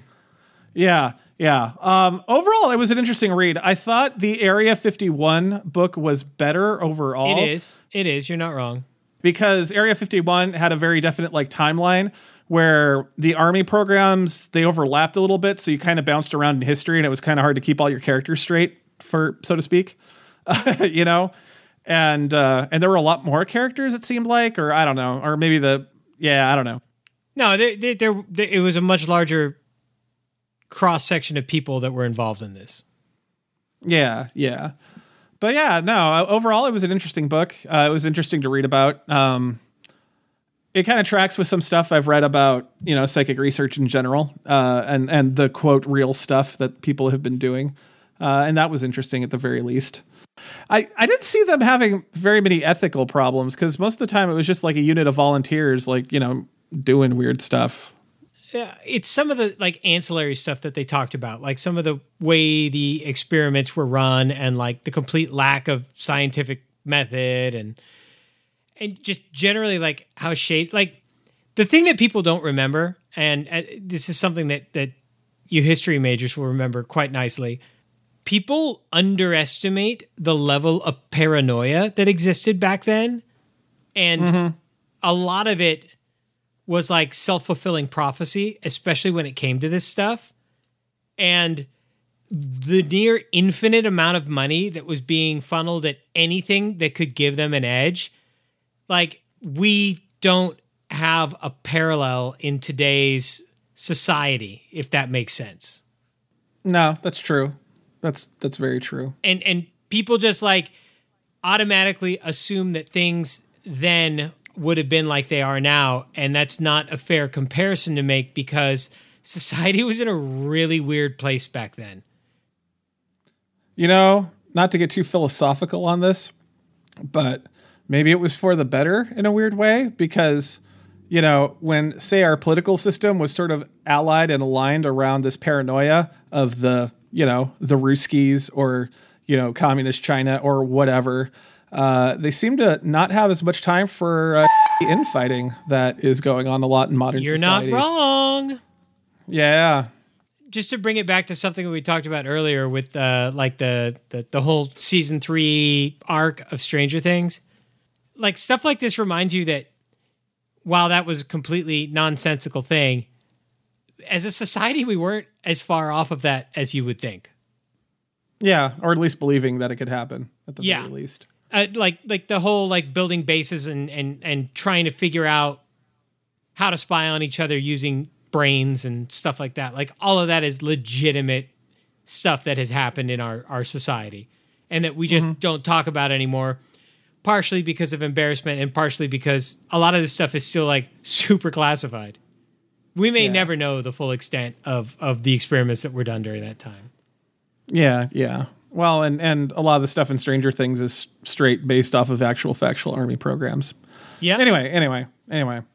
It, it was an interesting read. I I it was not as good as the first one, but it wasn't so bad. I wouldn't I would not be opposed to reading another one of her books eventually. Oh no, I'm totally into the things that she writes about. I think it's fascinating. It, it's it's it's a really good reminder of what like basically group paranoia looks like. So, uh, our friend of the podcast, uh, Wesley CP, uh, he released his book finally, uh, Soul Wizard. I think it was like just about to come out during our last episode. So I bought it and read it, and you keep I keep telling you to read it, and you keep I, I keep telling you just pay the guy for it. It was on sale for Christ's sakes, Jonathan. I it's it's it's not a lack of desire, as you can see from my reading list. It's just I That's haven't true. had time to read anything. All right, well, spend four bucks. You, you could you could do worse. It's it's urban fantasy, kind of in the vein of I don't know. It's not really Dresden Files because it's not nearly as noir, but it, it's it's in that thing where you know magic in the modern day is real. That that that genre. It's really weird. I was I was talking to Gene about it. It's really weird talking about this book because I know Wesley and I want to support him, and so it's like I keep second guessing everything I say because I don't want it to sound like I'm like I don't know. It's like ethical or something. I don't know what the right word is, but like you know, it's like I I want to be I'm to- respectful of I want to be respectful and I want to say truth, but I want to say truth in a way that doesn't make me sound like I'm an infomercial. And it's really it's a really weird dance to do in my head. I, I can understand that. I like I gen- I generally liked it. it. Was it perfect? No, Wesley. I'm, I apologize. It was not perfect, but it was good for what it was. Uh, he sets himself up for a sequel because that's what you do these days. And I, I'm like, I, I want to read it. Yeah, no, I had a good time. It, it's it's a four dollar novella. It came out, it came in at like 70, 80 pages on my iReader, which doesn't mean anything because it's also based off of how large the typeface is. But I I read it in, in a couple of sittings. I'm still proud of that guy. He actually put himself out there. Like that's better than I've ever done. I'm kind of envious Dude, let that. me just say, like, being that I've got, I don't know, so much half written crap lying around, writing Yeah, a me book too. is frigging hard. And anybody that can actually get to the end of a book and have manufactured something, mad respect. I don't even need it to be good. That's just mad respect for the, for the effort and the work you put in. Like, well done. well, and just beating through your imposter syndrome and all that. So yes. Oh yeah, very envious. I read my preview manuscript for Trinity Anima, the role playing game, yet again. Uh, I I really like that game, Jonathan. I think that's the next thing I want to run because it's cyberpunk, and I've I've been itching for some cyberpunk. me too. Can I be in it? Well, yeah, duh. yeah, I was talking to Ray about it too because he was a captive audience while I was at his house. Um, but yeah, yeah, no, it's it's it's really interesting. I, I've been on the the Discord for them of late and talking about cyberpunk, and it's really annoying because people recommend these like uh, uh, anime series that actually sound interesting to me, which is rare because I generally don't like anime. Anime, and then the ones I like, people tend to think are awful. So yeah, don't fo- don't come to me about about my taste in anime because apparently I have terrible ones. But uh, yeah, yeah, just just the whole notion of of everybody in a particular city will have an implant that lets them see augmented reality and that you will have virtual characters that are indistinguishable from real people come up to you and try to advertise to you because it's a dystopian future run by like Facebook and Meta and Alphabet where you know you get ads it's a little close to home. right right yeah no it's it's a really fascinating it's Are really we really so far off from that? No, no. And actually, uh, I was talking on the Reddit, and one of the guys who actually wrote it uh, said something that here I'm gonna I'm gonna I'm gonna find this quote because it was a good good quote. Let me find it. We don't talk that much, so it can't be too far up here. So yeah, so in the Discord, oh, it was that guy, the guy who wrote it. His name's uh, Ian I Watson. Watson. I don't know. He's Ian W in this. I, I don't remember his real name. It's in the credits of the book. Go look it up yourself. Uh, he posted an article from Big Think about basically the technology that they're talking about the role playing game. Like somebody is working on contact lenses and they got him to work with the, the AR stuff. And we got in a conversation about that a little bit. And then he said, sadly, the paradox of cyberpunk is the really good stuff makes you angrier at reality, which is why the argument, f- or which is my argument for why the punk part is vital. It's a really good quote. yeah, yeah. So Like that, that, Webb. that is super valid and hits real home. Real home. And I'm like, yeah, yeah, no, that's yeah, because yeah, I, I I well think played, pretty sir. Well played. That was that. You that need to fight the man. You need to fight the man. so Did I send you that meme uh, about Rage Against the Machine? no, I I don't know what raging what what machine it was that they were raging against, but I'm pretty sure it was a printer. I, I- I was dying when I saw that because that that hit a little too close to home. That was like, oh yeah. So, uh, casual viewer, by the time you listen to this, uh, it'll be kickstarting, and I'm definitely going to be in on it. Uh, their next Trinity game that they're doing is called Aether, and it's set in the 1890s, and it's going to be steampunk and stuff. And they've been releasing these little short stories about the world for the last few days. There's three of them out. I, supposedly they have six that are being written. But my, okay, so it's basically basically when you boil it down, it's the League of Extraordinary Gentlemen, the role playing game. Like that's that's pretty much what Oh, they're uh-huh. going for. I'm down. Yeah. So it's it's about the Martian invasion. Like the Martians are, are that's happening in that. Like that's what the stories are all about about them fighting the Martians. But like it's Nikola Tesla, Dr. Jekyll of all people, and somebody else fighting Martians. and they've implied no less that uh, Moriarty's real in that universe and active. Um, they've also made reference to Mina Harker, so Dracula's all happened, and the Invisible Man. So it's going to be one of those things, like all the fictional and real people of the age fighting freaking Martians. Oh, I forgot to send you something today. You, you saying Dracula made me think about it. Um, you know the guy that plays Homelander on uh, The Boys? Oh yeah, yeah, yeah, yeah. He's in talks to do something.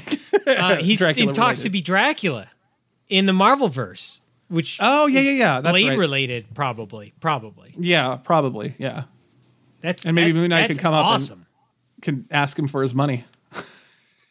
I love that meme. I love it. Oh, they need to reenact that. Anyway, so yes, by the time you hear it's it's starting tomorrow as of our recording date. So I will I will be in on that because I, I almost got uh, uh, uh, an RPG based off of Penny Dreadful, and the only reason I didn't was I, I knew I, it was in the middle of Impossible Landscapes, actually kind of near the beginning, and I'm like oh, I'm not going to have any it! There time was to run a this. Penny Dreadful RPG. Well, it was in the vein of Penny Dreadful. You know, it was it was like it, it, it's a powered by the apocalypse game. Um, that that it's like its main inspiration was Penny Dreadful. I loved So- Penny Dreadful. I really enjoyed the living daylights out of that. But this sounds like it's going to hit all those notes. So yes, I'm, Sounds I'm excited. it's. I'm stoked that you're going to run it. eventually, eventually. Speaking I know. of that, I know we got to figure. I know. I know we got to finish some some Dracula dossier up, but I got to tell you, like, this sounds right up my alley. I'm down. Speaking of that alley, uh, Ray, I think last time we met for Dracula dossier, he recommended the book "The Strange Case of the Alchemist's Daughter" because he's like, you read Dracula, Dracula's in that. I read that off of his recommendation. That was fan friggin' tastic. And it is very much in that vein of that sort of world where all the fictional characters exist. I won't spoil too much of it, but because it's it's about a lot more than these characters. But the two main characters that you get introduced to for basically the first half of the book, and then they they start finding others, is the main character is a lady named Mary Jekyll. And her mom died and she found out that her mother was paying for uh, something to do with mr hyde. And since there's a reward out and she's broke she decides to track down what this is. And that's when she finds out she has a half sister named diana hyde. And they are you know they're sisters but one's jekyll's kid and one's hyde's kid and it's, it's an that's interesting mix interesting. yeah, yeah. And yeah, it's a really good book. It's uh, it's about the the lady who did it. She was doing her uh, doctoral thesis on you know Gothic literature, and she noticed that in a lot of the Gothic literature, you know, they'd be making female monsters, and then they would murder them because they were too. It was too scary to make a female monster, and she thought, that's weird. And so she made a book kind of like just riffing on that whole concept. And it is fascinating. Um, and if you don't mind a slight spoiler, one of the people that they hook up with is uh, her name is uh, Catherine Moreau, and she's the puma that got turned into a lady in Oh, the, the cool. Island of Dr. Moreau. Yeah, so it's like I- I- I characters actually- like that. It's funny that you bring up Island of Dr. Moreau. I was just reading an article the other day about how unappreciated and uh, underappreciated, I should say, the um, first Island of Dr. Moreau movie was from the like 70s. Yeah, I've actually never read that book, and I read a lot of the, the gothic stuff at the time, so I should I should put that on my list. And it's probably free, so that's even better. So, um, but yeah, no, that book's really good, Jonathan. I'd very very highly recommend that one. It was a good read. You Make sure to remind me, especially if I'm bitching about not having anything to read, although right now my reading list is pretty extensive. You should just put that on your list somewhere, Jonathan. It's it's worth a read. Uh, I just started up its sequel, which is called European Travel for the Monstrous Gentlewoman. That's a great friggin' title. That is a great friggin' title. Yeah, at the beginning of it, uh, Mina Harker sends Mary a telegram uh, asking her to find uh, a lady named Lu- uh, Lucinda uh, Van Helsing and help her. And that that is the setup for that story. So they are traveling to Vienna to go find that lady, and uh, that's that's what that story is about. So there you go. And that is ba- ba- ba- ba- ba. that is everything I've read. Well, I've only had a chance to finish or, or read two things. Uh, I did manage to finish The Blade itself, which is the book that Ray um, suggested to me. And it's kind of like oh, how was that? okay, so it's there's a lot of world building going on in the first half of the book. And it feels like it's just kind of meandering and going nowhere until you get to the second half of the book and it all pays off. Um, the second half of the book is awesome and like really got me engaged with the story now that I see where it's going. And I'm looking forward to reading the next two in the series. So I'm I'm stoked in that regard. The the first half of the book, there's a little work that needs to be done to get through it. I don't know if this was his first book or what, but like it's it's very clear that like everything is there for a reason. It just I don't know. I don't know if I would have organized it quite like he did, but that's fine. That's fine. It it comes together in the second half and, and really pays off. So that's what matters. And then the other thing that I finally got a chance to start uh, after I finished Blade itself is the 14th book in the Expeditionary Force series, Match Game, uh, which, uh, yeah, I will have a lot more to say on that in the future. I'm about a third of the way through that. So, Oh, by the way, by the way, it just occurred to me. You know who would also like the, the Strange Case of the Alchemist's Daughter? I bet you money. Your daughter, Chloe. Chloe, Ah, I bet Chloe would. Um, oh man, you've never seen a kid happier than when I uh, managed to get her to the Harry Potter store in New York. like she was just glowing, just glowing. Nice. Anyway, yeah. So if you buy that book, maybe you can get a twofer. By the way, the second one is way thicker than the first one. Like the I the first one's kind of short, and the second one's like literally twice as big. It's crazy. Anyway, sorry, sorry. That just occurred to me. Right, I was I was thinking. Sorry. I know. Heaven forbid you think. How dare you? Yeah. Well, I, I want more people to read this book. Like uh, it was surprisingly I like I, I don't know how Ray heard about it, but it, it deserves more praise than it seemingly has because I, I found it really good. It had had a very interesting point of view. Come on, half sisters, but their father is Jekyll and Hyde. That's just funny. Like that's No, that's, that's, smart. clever. yeah, yeah. Hold on, I'm uh, adding it to my list. You know what? I already had it on my list. Oh yeah, I think you put it on there when Ray recommended it. Yeah, Come so I'm it. stoked. There you go. Double It's on my double recommendation. Double recommendation. All right, I've got a couple things I need to get through before I can jump into a new series. And then the third part of that trilogy, by the way, is called The Sinister Mystery of the Mesmerizing Girl. That sounds awesome. yeah, they're good titles. They're good titles. Yeah, I, I don't I don't even really need the rest of the book to be awesome uh, at this point. Like the titles are really working for me. Okay, not, sorry, I'm gonna have to go off on them again. I apologize. Uh, the other thing that's really fun about them is uh, I don't basically every so often, like during the text of the novel, the characters themselves will break in and talk about it because apparently one oh of the man, characters, I love it when things like that happen. yeah, well, Like, yeah. that's So the whole the characters, narrative of the Expeditionary Force books. Like the, the the main character, basically like is recanting his tales, and that's like my favorite parts. Yeah, so yeah, one of the characters ha- is writing the story, and then apparently the other people involved are reading it, and uh, she jots down what they say when she, you know, when they chime in. to talk about stuff. And it's a very clever way of doing some foreshadowing and whatnot. Cause like, uh, yeah, it's yeah, like like there's this part at the beginning of the second book that's hilarious where it starts off from Lucinda's point of view and it gets about two paragraphs into her, and then like one of the characters jumps in. It's like you shouldn't start with her. You should start with us. and, and, they, and then they have an argument about it, and then finally the lady who's writing it goes like, "Oh, fine," and then it starts with, and it like and like the book starts over. That's awesome. yeah, it was pretty funny. I laughed out loud when that happened. It was good stuff. Anyway, all right, all right, all right. I'll stop. I'll stop. All right, video games. Video games. All right, you want to go first, or you want me to? Uh, Let's go back and forth. I think. I think we've got just about the same. Well, you've got more than me, so you start. I should be able to slot in. All right. Well, I I saw like Steam was having a stupid sale, as they often do, and Yeah, it was a summer sale. Yeah, the PC version of uh, Ryse: Son of Rome got like dumb cheap. I think I paid like two dollars for it. I was like, oh man, I I had some decent memories of this game. Let me let me give it a shot.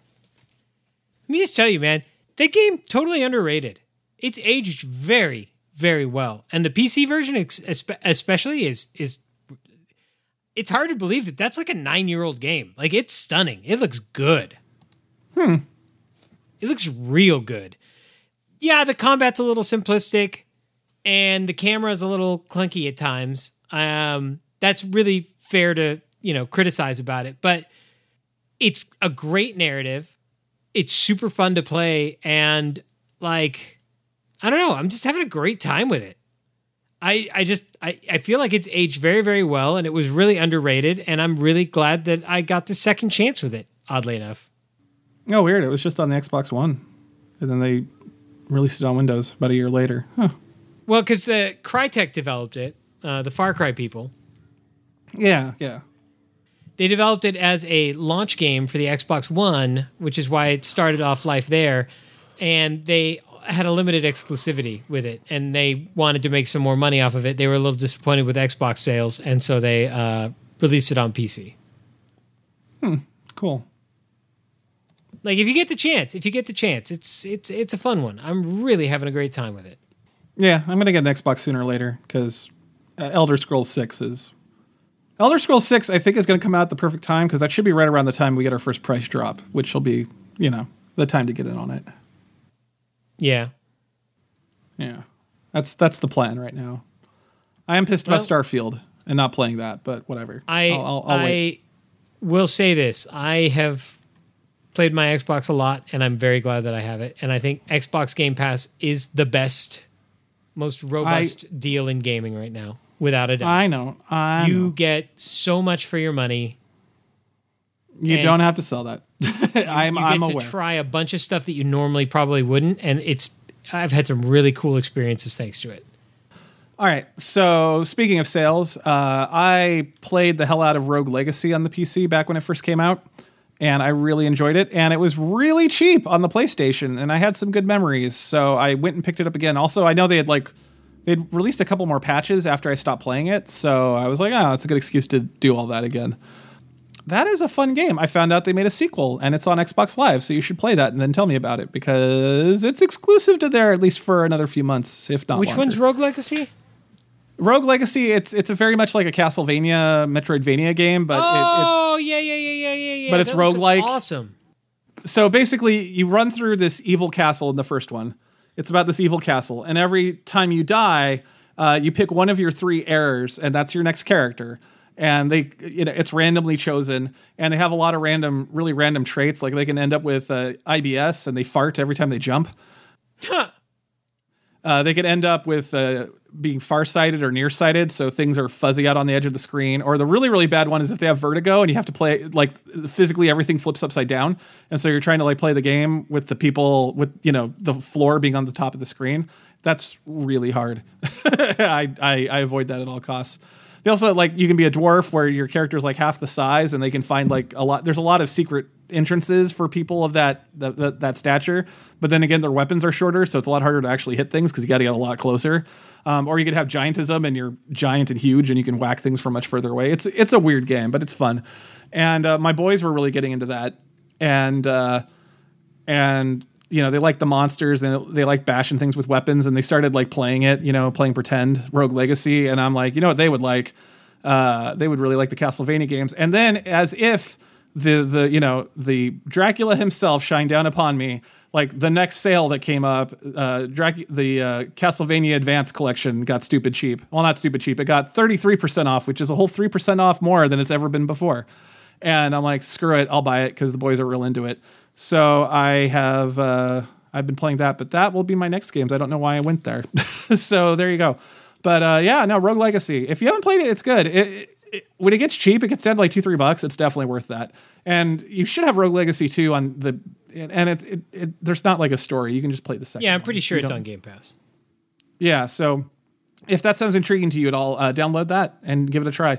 I, I am very curious because they, they did a lot better. Because the problem with the first game is your your dude's just an armor no matter what you are. Because there's classes like you know archmage and lich and you know spellcastery classes, but you're always like dude or gal in armor. You know, and it's really funny if you're an archmage, like they're if you're a wizard, their visual difference is all the wizards always have beards, even if you're a lady, you'll just have this long white beard which is kind of hilarious. But it, like I know in the next game there's like classes like pirate and stuff, and they're actually like visually distinct. Like the pirate looks like a pirate, and they they did a lot more with making the characters look a lot more interesting. And uh, I think the the sequel takes place in a city instead of just like you know a Castlevania style castle. So whatever, but. Yeah, give it a try. I think you'll like it. It's uh, it's very much in that vein. And basically, the way it works is, you go through, you get money. When you die, your heir gets your money that you found in the castle, and you spend it to upgrade your castle, which unlocks, you know, static buffs like you can do more damage or unlock classes or actually just get more money in the castle. Like the amount of money you get every time you get money goes up by 10% up to like 50%, you know, stuff like that. And then, um, but then when you enter the castle, death is there and death takes all your money. so, you know, it, it, it's in your best interest to spend it and spend it wisely to try to end up with as little money as possible near the end. Also, you got to like buy upgrades to gear and all that, but you keep that, that persists. And so every time you do it, you know, it's like the next guy, it's like, oh, I bought enough that I bought an upgrade to my weight allowance so I can equip more gear, and I got a, uh, I raised my damage slightly, and so every time you go through it, you can get a little bit further. You know, it's good times. Yeah, it's a good, it's a good gameplay. Uh, it reminds me a little bit of uh, Hades, yes, yes, where where they, the the intent of the game is like you're supposed to die. You're not going to make it through the first time. That's not what the game's about. right, right. And and to be fair, I think this game's a little bit more casual than Hades. So Ray, there you go. Hint, hint, nudge, nudge. Because because Hades made my fingers hurt. I was playing that so oh hard because it was Hades so twitchy. is so good. That that game is so so good. Yes, Rogue Legacy is not that good, but it's still fun. The gameplay loop is fun.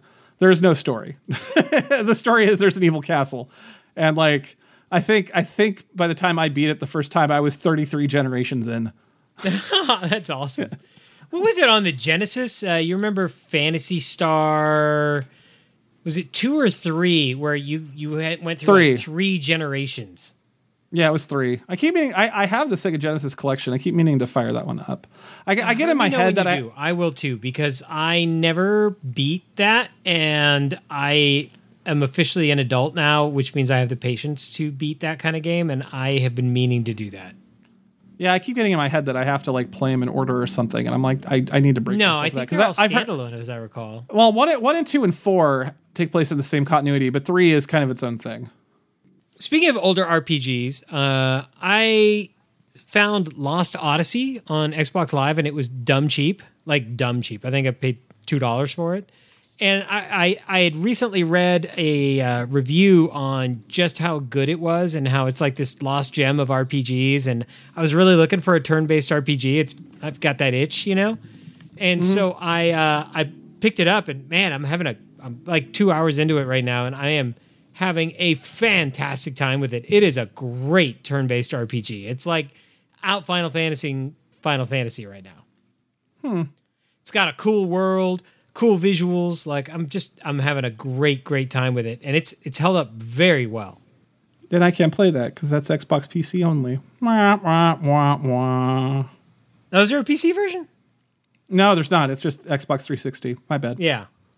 Like it was, it was a, it was supposed to be a launch game, and then it got delayed, and like it was a big deal when they were making it.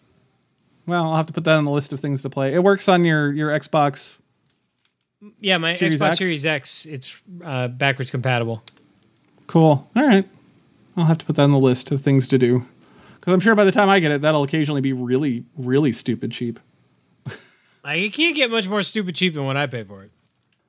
Well, as I mentioned, I bought the Castlevania collection, so I played Castlevania Harmony of Dissonance, which Dude, those uh, Castlevania colle- collections are are fantastic, aren't they? yes, yes. So this is the one of the Game That's Boy the game, Advance. the Game Boy ones, yeah. Yeah, yeah, it's all the Game Boy Advance Castlevania. So Circle of the Moon, Harmony of Dissonance, and Aria, Aria of Sorrow. So Harmony of Dissonance, I never played. I could never get my hands on a copy of it because I, I I never owned a Game Boy Advance, but I bought the adapter for my GameCube, and that was great. That was a good purchase.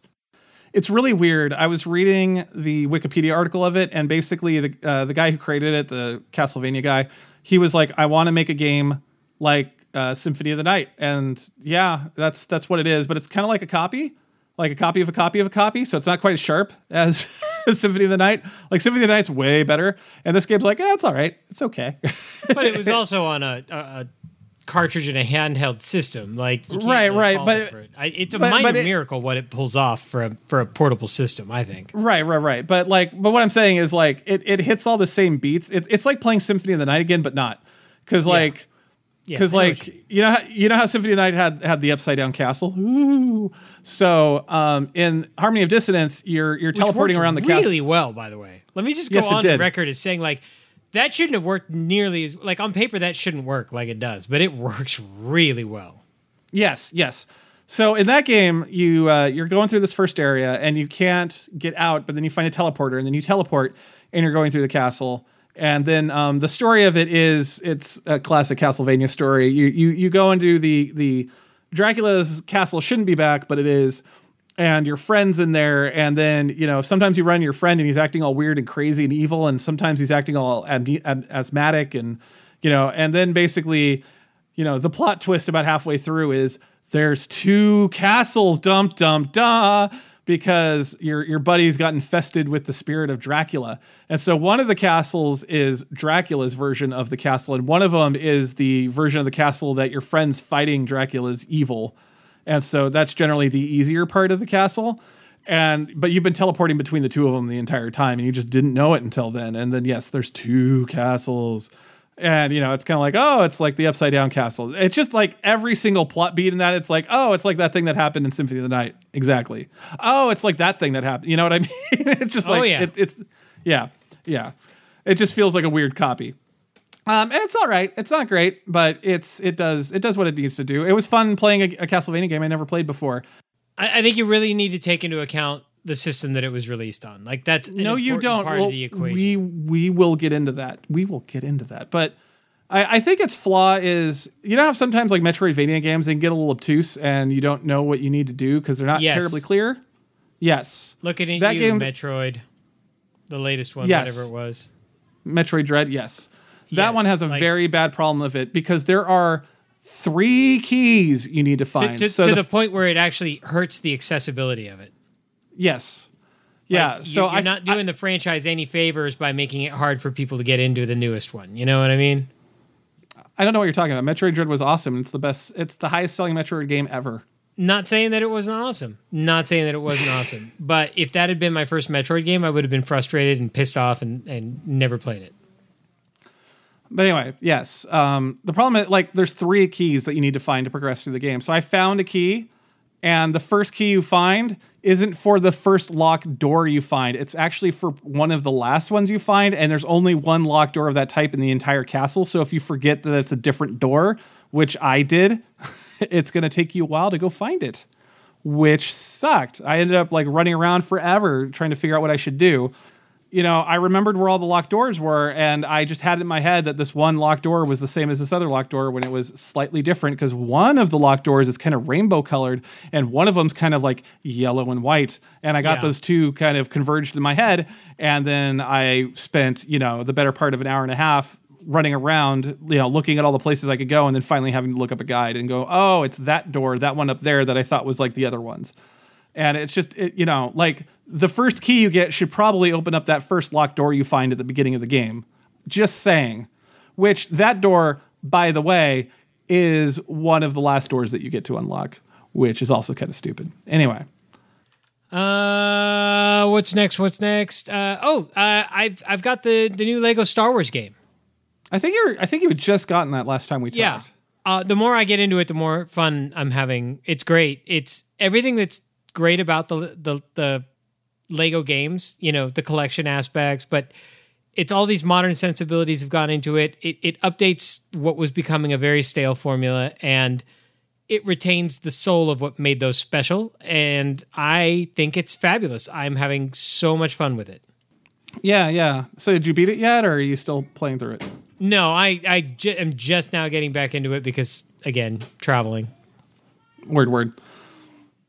All right. So the last game I played was I beat Harmony of Dissonance, and that means I started in with Aria of Sorrow, and oh my god, that game is a work of art, Jonathan. Yeah. It is It really is. probably and you were talking about like oh they managed to fit that on a cartridge that's also a ds game but the graphics are way better and the game design is much better i only got stopped up once That, that And that's came out because- much deeper into the console's life cycle. yeah it was one it, it was one of the last ones It very clearly shows that they, they got much more comfortable with what they could do Yes. on that console.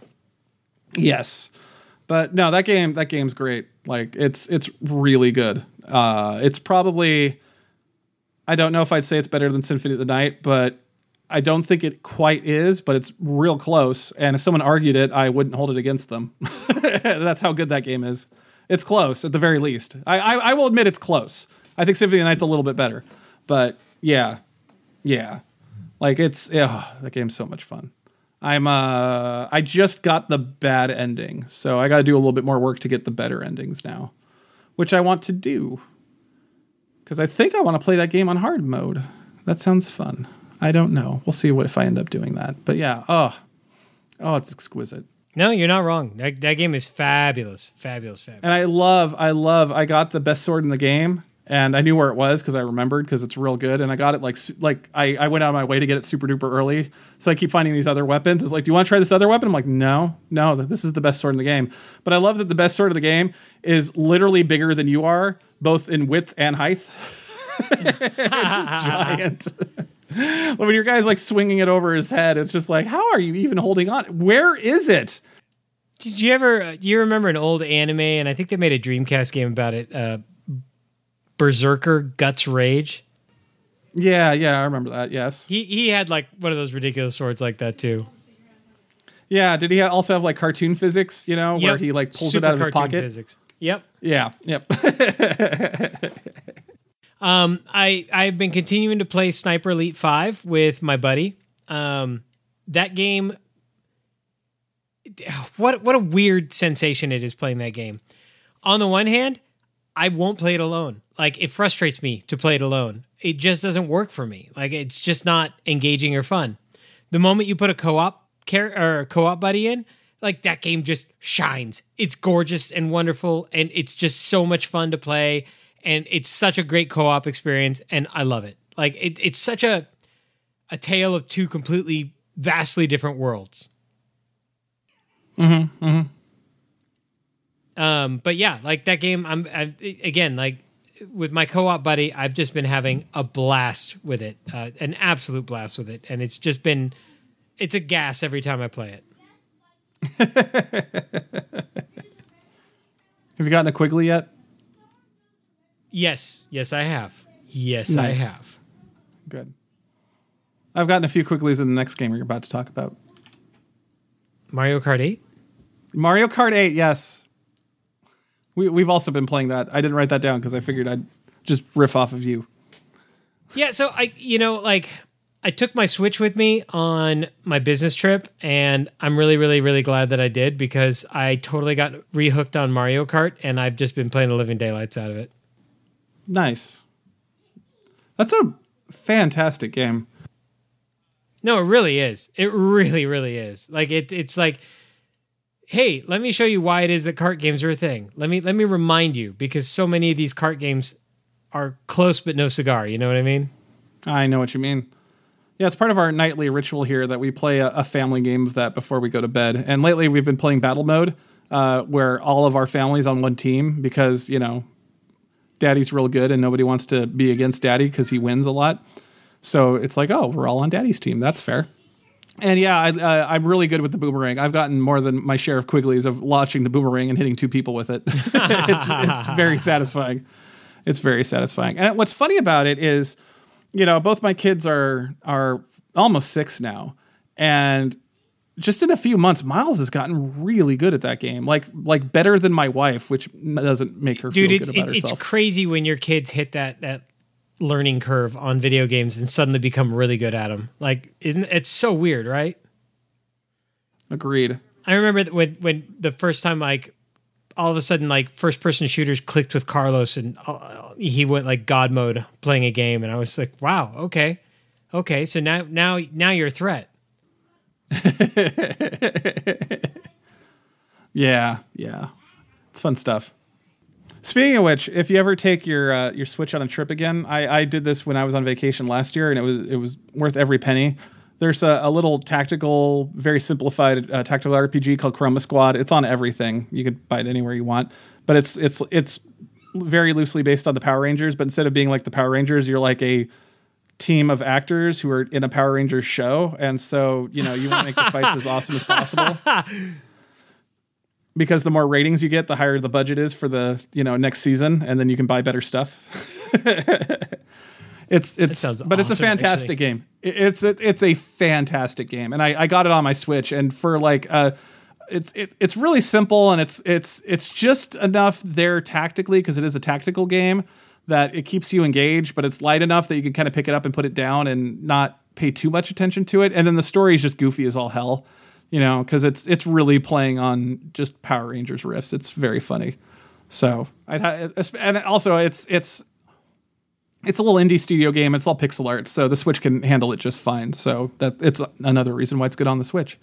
Man, uh, Mario Kart's a delight on the Switch. By the way, like Yes, yeah, it's, surprisingly, it's it like, looks hey, good. hey, let, let me show you exactly what I am capable of. I like, I know, I know most people choose not to make games that that that look this good, but yeah, look at look at me, look at me shine. yeah, yeah, it's pretty funny. I've been really thinking about getting that course pack upgrade. Yeah, like my latest obsession with it is sending me down that same path. Yeah, because like it's twenty five dollars, and for eight courses, that's like a little too much money. you, you know, But it's Nintendo, and so when you put the Nintendo tax in, it makes perfect sense. Well, no, no, no, but no, they're going to release. Um, so it's staggered. So they're releasing four courses every few months. So eventually, it's going to be like another complete game. Like it'll as many courses that are currently on it, it will have twice as many if you buy that once it's all out. But it's like right now for eight courses for twenty five bucks, it's like uh, I don't think that's quite worth it. But then when they release the next four pack, you know, the next cup. And now it's like twelve new courses for twenty. It's like, ah, yeah. And it's just like, am I going to be playing it long Well, you enough know for this never to going to actually be go on worth it? sale. It's never going to get cheaper because Nin- Well, it's a DLC. Yeah, yeah. That that's neither here nor there. I don't care about that. I don't know. I just I I just keep looking at those courses. I'm like, oh, when am I going to pull the trigger on this? Because my fear is my fear is like, you know, I'll spend 25 bucks on it and I'll play the the eight new courses or the two new cups or whatever you want to look at it, and then um and I'll just stop, and then it's like, well, that wasn't worth it. Oh. Like if we're playing that in a year from now, because I, I think almost all the courses are all almost all the new cups are supposed to be out a year from now. And at that point it's definitely worth it because like it's 12 more cups overall, Jonathan. It's gonna be crazy. It's that's think about that. It's twice the game. It's like buying another just like another game for 25 bucks if you get all those once they're all out. They're just not all out yet. Yeah, I mean, know like I mean? I, I have no problem with it. Like I def I do want to buy it. I just need to honestly, I just need to get around to it. Uh, and that is the end of our off the shelf segment, which means it is time for our year in the life. This is, of course, where we look into our wayback machine and we talk about what was happening a year ago, which I can almost guarantee you is more exciting than what has happened this year. A couple episodes we had that really long break because apparently we were out of town a little bit earlier last year than we were this year. So now we're playing catch up. Uh, forgot my dice 110, 111, and 112 all happened while we were away, Jonathan. Wow. Don't even tempt brain, bank for the future, and neither a jet nor a jaguar, uh, where we reviewed Warp's Edge, Aliens, Another Glorious Day in the Core, and Aliens Bug Hunt. Dude, Warp's Edge was great. I have played that in the last year. I'm stoked on that.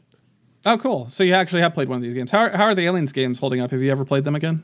Uh, the dice one, which is not another glorious day in the core, the other one. Yeah, the Bug Hunt. Bug Hunt. Um, I've had that out a couple times just because it's a lot easier to set up. The bug hunt one or the the uh, glorious day in the core is it's super fun and super aliens, but it's a pain in the butt to set up. So I just haven't had it out. yeah. Yeah. Yeah. Well, COVID. You know, it's hard to get. Yeah, right well, that's the for that. problem. That's that's that's the past year. Yeah, that's been a big issue. Yeah. So incidentally, I was looking over our various stuff. Uh, we wrapped up Bond during this time, and we watched Carrie in 112. That was Oh, it's King the one. beginning of a the Yeah. King run. That's awesome. Like it's been a minute. So yeah, we've been we've been watching these Stephen King crap fests for well, not all of them are crap. Not fests. all of them, man. Yeah. But we watched that first crap fest a year ago. Oh, that came oh, out- and what a mess that was. yeah, that came out in July 20th of last year, actually. So it's almost a year to the day from the recording date. Oh, you know what? Still feeling the sting of that one. Still feels fresh. Still feels fresh. It's so weird. I still see that movie pop up on like the best horror movies ever list, and I'm like, have you have you watched it? I, I don't know. I, I feel like it's being put on the list because people have been told it should be on the list, not because it actually has earned a place. I, I've got to tell you that. well, I don't know. And maybe at the time it was doing things that other people have since done better, but since we're watching it now What, and not then, it, Friggin' like sexualizing teenagers. yeah, yeah, I don't know. I don't know. I don't get it. I get it. It was a different time, but like that doesn't excuse the behavior. It's, it's gross and weird, and I don't like it. Yeah, yeah, agreed. Although I, I guess we hadn't. I guess we had just watched um because No Time to Die hadn't come out yet. I think we watched that later, but we had definitely. What was the one before that? It wasn't Skyfall. It was the kind of bad one. Uh, Spectre. Spectre. Yeah. Although, man, that that single tracking shot for the first part was pretty rad. Dude, yeah, the the uh, uh, Mexico City cold open, Mm-hmm. yeah, so good, so good. But yeah, man, that's that's what was going on a year ago. That's it's been a year. It's been a year. Okay, so I don't know if you've been keeping up with your Kickstarter updates, uh, Jonathan, but do you? Uh, last I saw, friend of the show Mike Hall has gotten all of his copies of This Defined Earth in, and he started to ship them. Oh, that's exciting. Yeah, yeah, but but like, but it's weird, right? like that was like one of the very, very, very first things we did on one of the very, very first episodes of the show. It's definitely You know? had its challenges getting to a market. Yeah, yeah. No, it's just weird. It's weird that it's I don't know. It's like is this full circle? You know? Like when Just we get about. it? yeah. I don't know. I don't know. It's it's weird. I'm kind of almost afraid of getting that book in because there's this like superstitious part of me that has this fear that the show will have to end because we finally got that book. Like that book was the lifespan of the show. I don't know what it is. There's this like weird. There's this weird fear I have of that. Dude. Like, I almost, I almost wanted to get lost in the mail. the, the, the show's going to continue even if I leave the country, which I would love to do. Well, yeah, because we have the internet. But anyway, yeah, yeah. No, this Define Earth, it's coming soon. That's TM. awesome. Yeah, no, I'm happy. He, wow, that was just that whole process. Just reading about it was just like what it was. It was like Murphy's Law, man. Yeah, yeah. And it's like just when it, just when things start getting unburied, it's like okay, well now I got to go print it, and COVID and printing's awful. oh man. Yeah, I really feel for him. Like it's it's been a shitty run for him, without a doubt. Mm-hmm. Anyway, Uh, anyway, is that year in life? that's year in the life. All right. Well, we're gonna take a quick break, and when we return, it'll be time for our first deep dive in way too long. Ankh, Gods of Egypt. We'll see you in a moment. We love getting feedback, so please let us know how we're doing by one of the following. You can become our patron over at Patreon. Search for Forgot My Dice. We also have a Discord page where we organize games and chat about all sorts of stuff. Find a link on our website, forgotmydice.com. You can also message us or tweet at us on the Twitters. Find us at Forgot My Dice. And of course, you can email us at fmdpodcast2016 at gmail.com. Or you can head on over to our website, forgotmydice.com, where all of our episodes are available, plus game reviews and other content. If you like the show, the best way for more people to find out about us is to give us a review on iTunes, Google Play, Spotify, or Stitcher. Last of you, for those of you listening in the village, call the operator, give your number, and ask for us to be put on the rotation. Robert, this this needs to stop. Listen, I'll, I'll make you a deal. I will not make any deals with you. I will not be pushed, filed, stamped, indexed, briefed, debriefed, or numbered. My life is my own. Ah, God, I'm gonna cut his cord.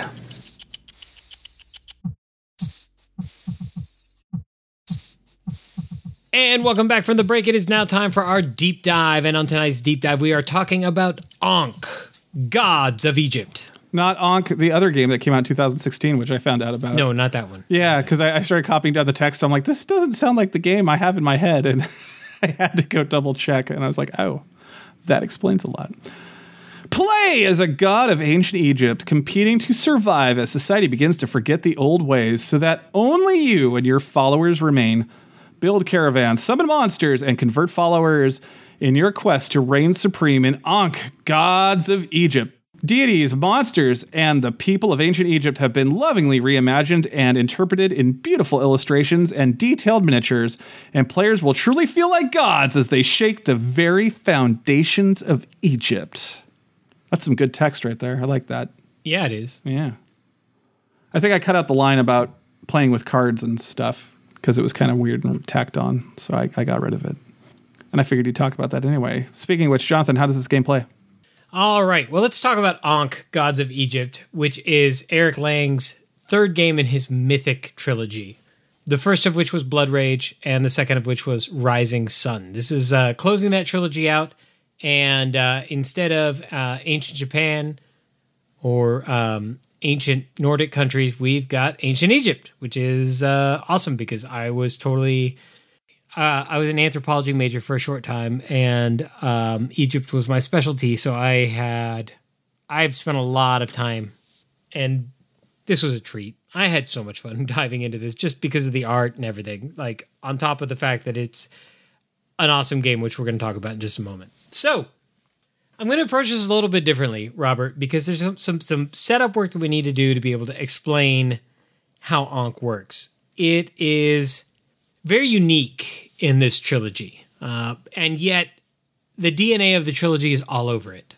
Uh, and I hope that will make sense at the end of this. So, we need to really start at setup to understand the game. And the first thing you're going to do, of course, is toss out the game board. And the game board, when you look down on it, is ancient Egypt. You'll see the the fertile crescent of uh, the Nile going to, um, you know going towards its its terminal end, and of course the desert plays a part of it. And when you look really closely, you'll see that the river uh, splits into two forks on the on the game board, and that's important because that is actually forming uh, barriers, which basically split the game board into three sections, and that will become very very important as we continue to talk about the rest of the game. Uh, the board itself is uh, split into a couple different types of spaces. There's water spaces, there's fertile spaces, and there are desert spaces. The rest of the board is split up into hexagons, and the hexagons work with this concept of adjacency. So when you are next to another space, you are adjacent to it, with the one exception being if that space exists in a different region of the board. So if you remember that that river forks out and splits the board into three regions, and a regional barrier prevents adjacency which has a major impact on how you approach where you're putting stuff and how you're moving your units around.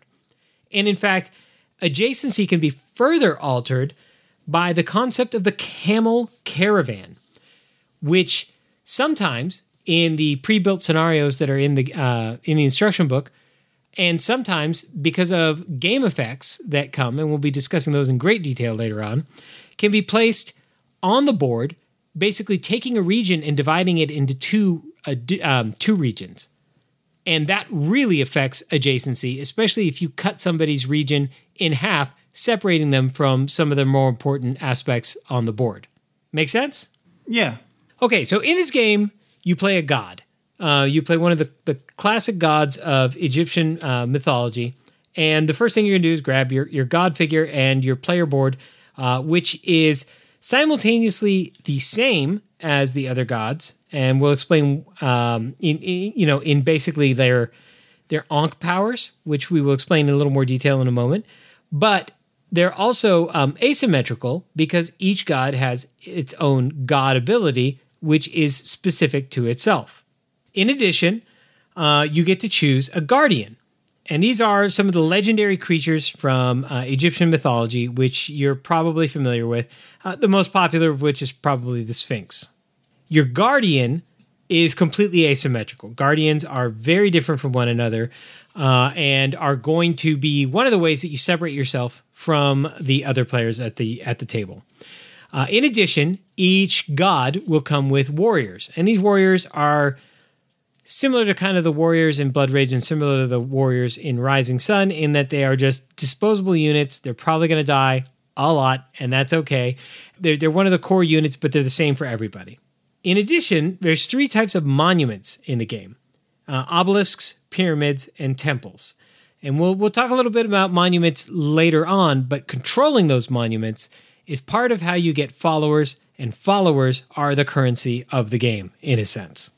The next thing you're going to lay out is the dashboard. And the dashboard is kind of interesting because there are four different actions on the on the dashboard. And then at the bottom there's a section called events. And if you imagine from left to right, there are a total of 7 spaces on each action line. And the actions are moving figures, summoning figures, gaining followers, or unlocking Ankh powers. Based on how many players you have, you're going to put your marker um, to the left side of that action board, and you're only going to get seven spaces on those actions if you're playing with five players. For instance, if you're playing with two players, you only get four spaces on that action board. It's helping to manage the flow of the game based on the number of players you have. Make sense? Yeah, yeah, a lot of games do that. Yeah. So as you take actions, of which you'll get two actions on every turn, well, up to two, I should say, because there's several game things that will cause you to lose an action, uh, which is not always a negative thing, I might add. Um, you select an action and you're going to move the marker from left to right, eventually getting to an arrow on the far right hand side of the board, uh, at which time the um, action marker will return over to the left hand side, uh, kind of like a typewriter. Uh, and when you hit that event marker, you'll see that arrow is pointing down at the event board at the bottom, which is a series of symbols that you will travel through. And every time a player initiates the event marker, the event will jump forward one and something will happen. Uh, those events can be um, control, uh, which is where you get to take uh, control of monuments, and um, that, of course, increases the number of followers you can generate. Uh, it can be conflicts, which is basically the combat of the game, which we'll talk about in a moment. Or it can be a camel caravan, which is where you get these little camels out and it lets you slice up the board. And that's really important because when you slice up that board, that can cause wild gyrations in who controls what and who has the upper hand. And it's one of my favorite aspects of this game. Now let's talk about the, the different actions. You can take up to two actions in a turn, and the actions are listed top to bottom on the board. And that's important because whatever action you do first, you have to take an action beneath it next. So if you take move, which is the top of the four actions, great. That means you've got three different action types that you can use below. Uh, but if you take gain followers as an action, your second action can only be the bottom row, which is unlock uh, an Ankh power. All make sense so far? Yes. So now let's talk about your God dashboard. Remember when I told you about unlocking Ankh powers? Mm-hmm. As the game progresses, you'll have the ability to utilize that action. And when you utilize that action, you get to put um, to- Ankh tokens on your player board, and that gives you access to different powers. Now, each time you do that, you've got three columns of power uh, of different Ankh powers.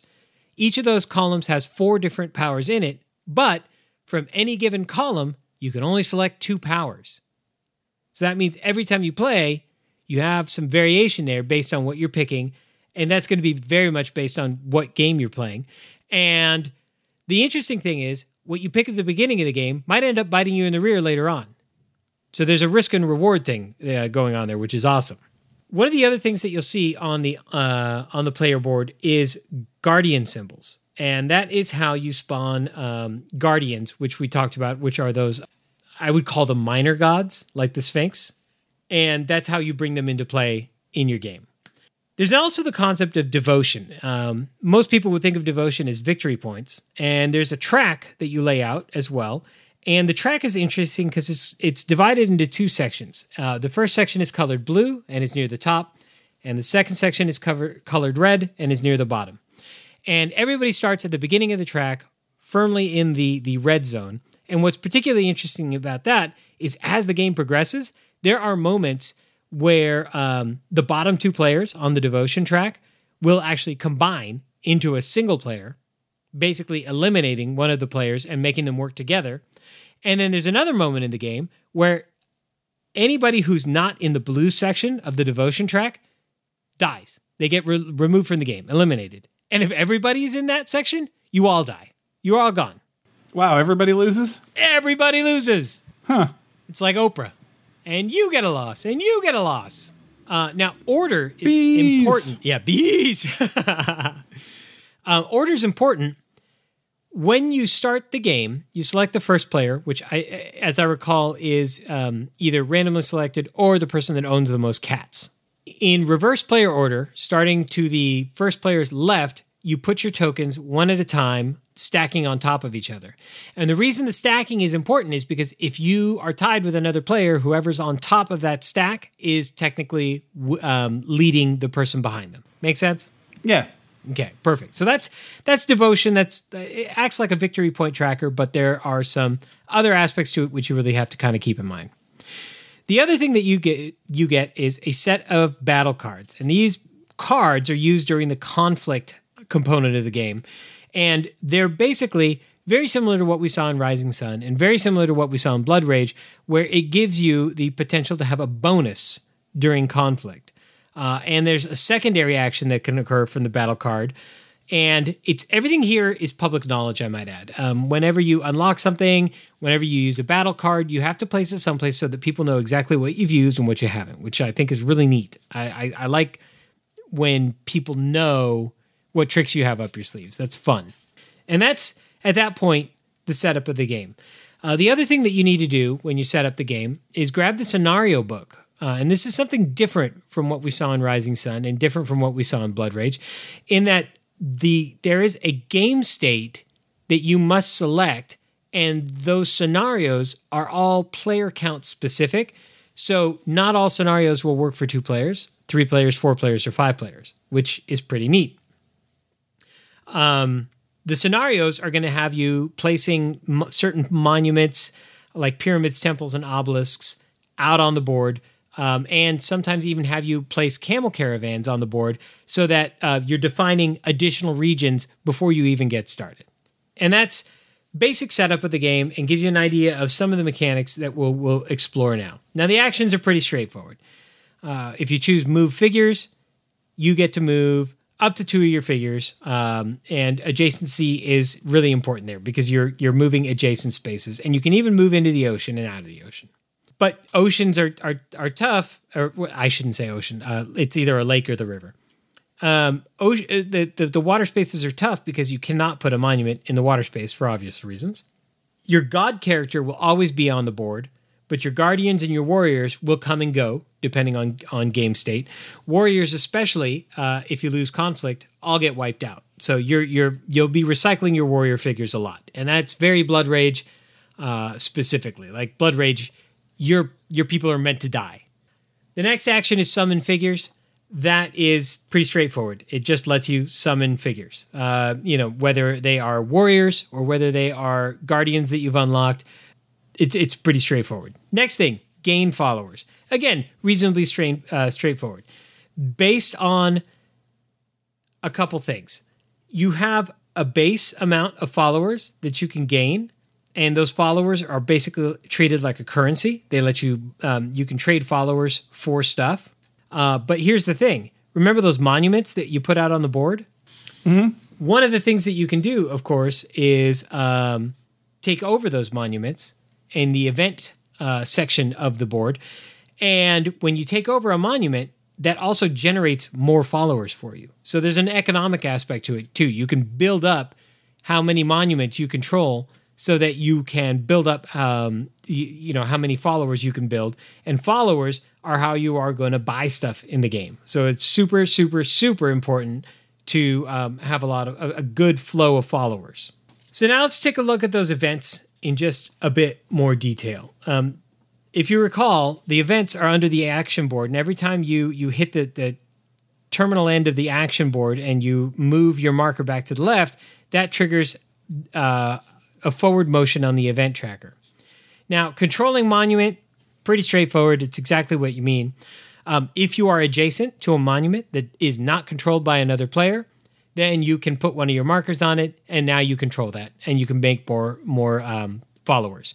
Now, if there are any monuments on the board that are not controlled by a player, then you must, when you take this action, um, take over a neutral monument to get get anything out of it. But if all of the monuments that are currently on the board are controlled by players, you can actually go and take over opposing players' monuments as well to give them a negative impact and give you a positive impact. Now, when you hit the camel caravan, you're going to get a caravan of camels that you can put out to split regions into subregions. subregions. And a subregion must contain at least six spaces, not counting water spaces, uh, when you chop it off for it to count in the game. And then finally, the last thing that you're going to see on the event is conflict. And conflict is going to feel very familiar to some of the other games in the trilogy. The first thing you're going to do is check for domination.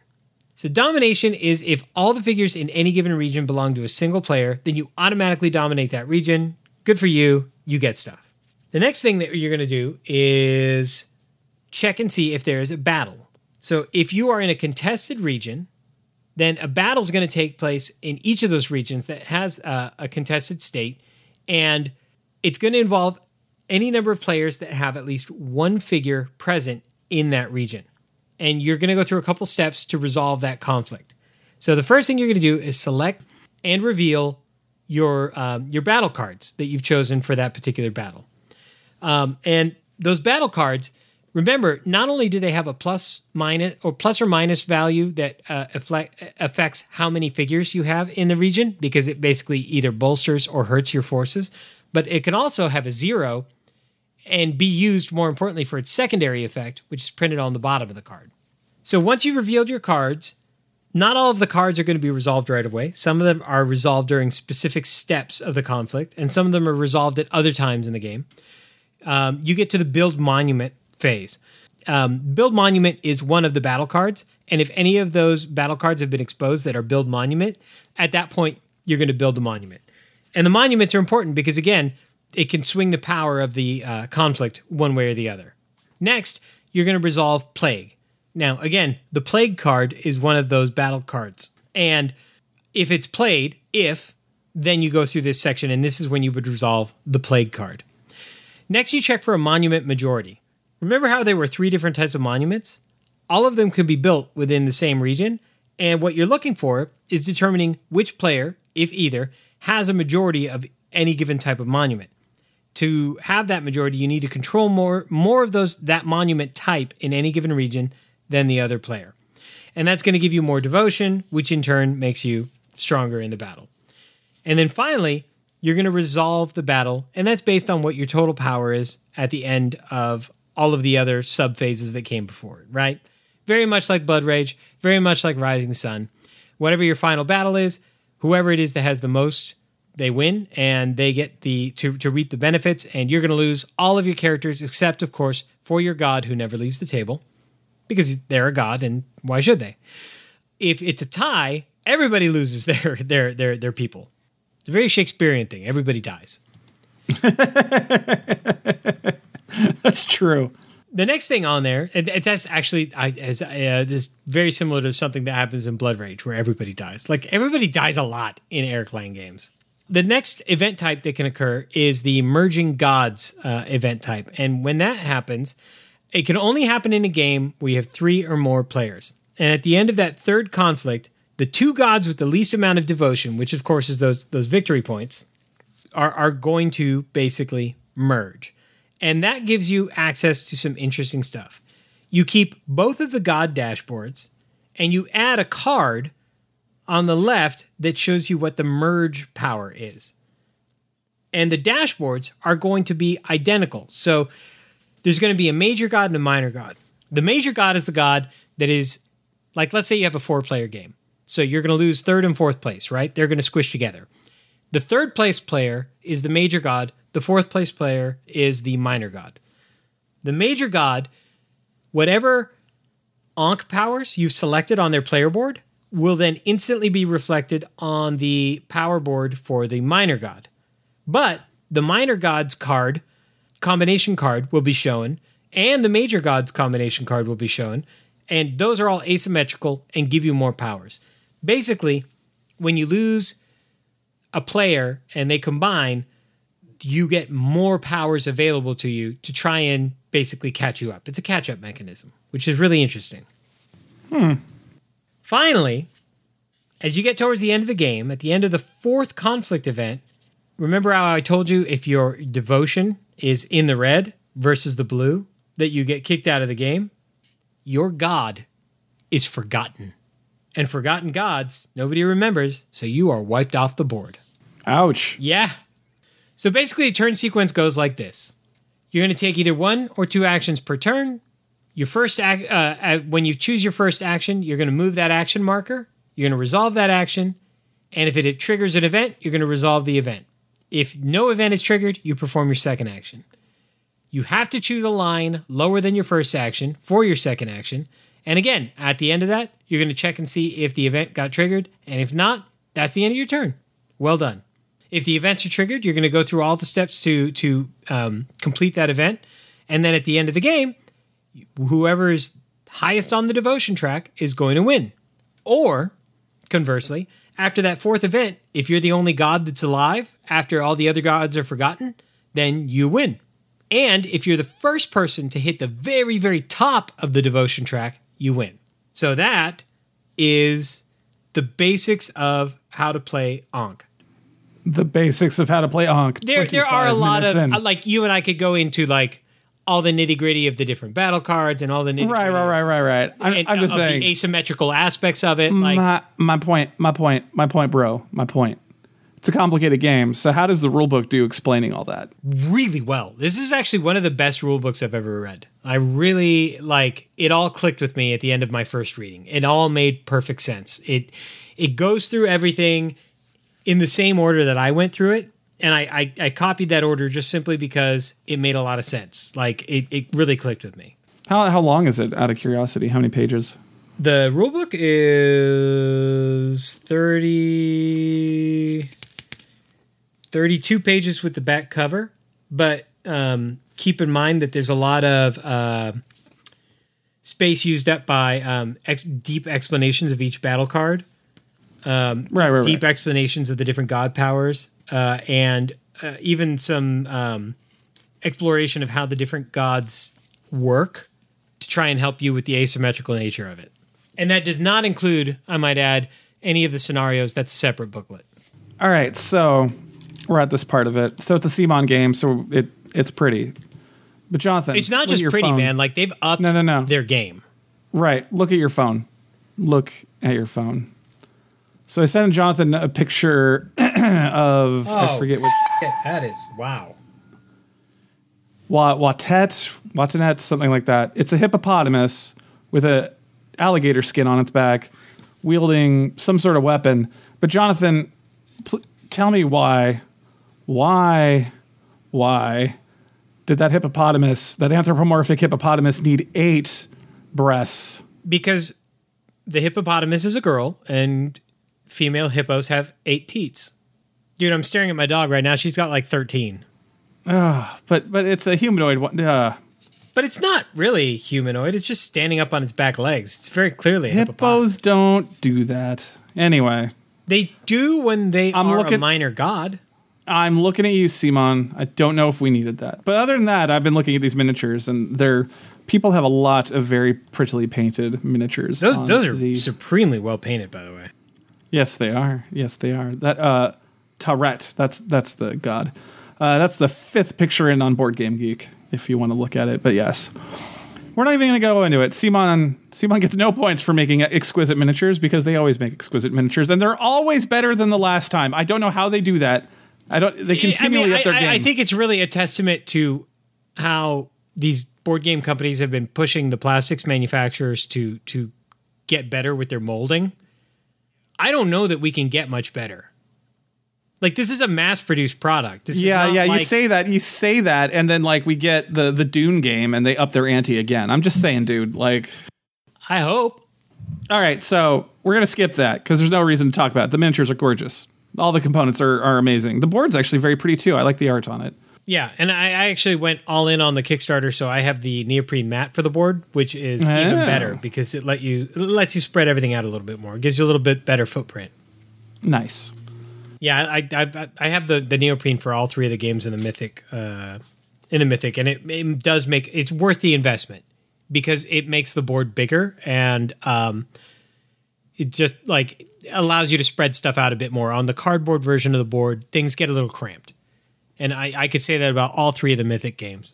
All right, so is there anything off in the execution of the game? No, not a damn thing. Like this is sublime. It's it's a perfect execution. So since they have different stuff for the different player counts, is there any sweet spot, or does it work well? I mean, how many how many people have you played this with? I've played it with three players and I've played it with four players. I don't know that I would ever want to play it with two players. Um, I think it works really well at three and four. I would say it, it, it was pretty equal. I am very curious to try it with five because that's going to make the board get really, really cramped. And that could make for an interesting set of conflicts. What's interesting is the scenarios help to balance out the player count. Because remember, the scenario has you setting stuff up, including camel caravans, so that the regions are well balanced. And the, the scenarios, I must say, everything I've played so far, really, really well balanced. All right, Jonathan. This is a long ass episode, so don't go too long here. But is there any one last thing you'd like to say about this game? This is my favorite trilogy in board games. Every single one of these games, I would mark in my my top 20 games of all time. And yet all three of the games are different, but it's very clear that they're related. This is my favorite one of the bunch. And not just because it's Egypt and that's something I studied a lot. From a gameplay perspective, Blood Rage is all aggression. It's all about maximum aggression. Get as many dudes on the board as possible, have them fight, take the fight to your enemy, and just squash them, right? Rising Sun is all about politics. Aggression will never work in Rising Sun. There's a time for it, but it's a tool, it's not a state. And Rising Sun is all about working together and against your opponents. And it's almost like a poker match in that you're trying to read what your opponents are trying to do. And there's a time to, to, to screw them and there's a time to work with them. This game is the most balanced of the bunch. There's a political aspect, there's an aggression aspect, and the asymmetrical nature of the gods really helps to give you variation so that every time you play, you're going to get a different experience. I really, really enjoyed my time with this game.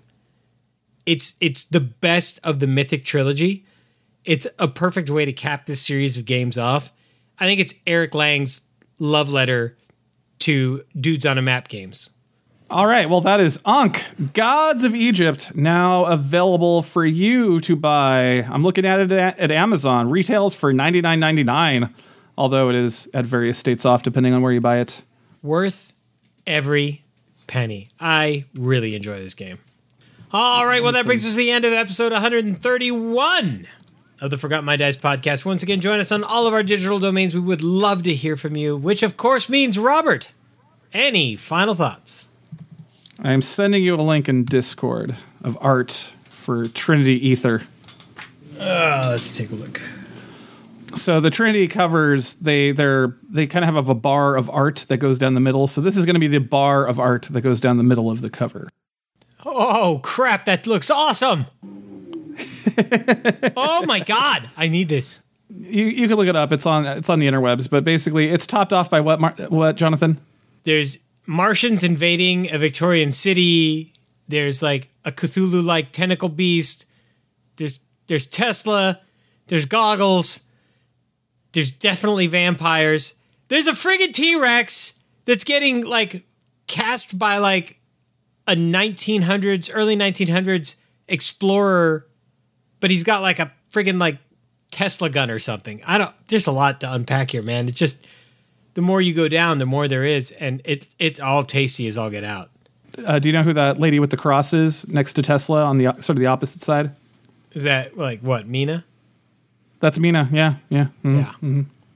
yeah. The whole game is about Dude, the player manipulating characters ether. I'm assuming are at the bottom. Those three player characters. I don't know. I don't know who's who, but yes. But that's your powers. You're manipulating ether, which is green energy. Which I don't know if you know anything about science fiction and supernatural stuff, but green energy is generally evil, so it's probably not something people should mess with. But these people seem to be messing with it quite a bit. I'm down. When do we start? well, it's not out yet. I'll let you know. The, uh, what's nice about these uh, these Kickstarters is they usually have like the rough draft of the rule book that if you back it, you just can immediately unlock that.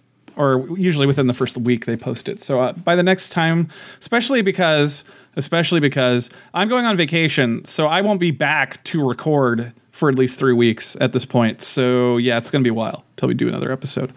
But by then, I will definitely have a have that, and I will I will probably have devoured it. So it will be interesting. You know what else is nice about these books? I really like this format. Like, you know, old school White Wolf, they used to like tease out this meta plot and it was really annoying.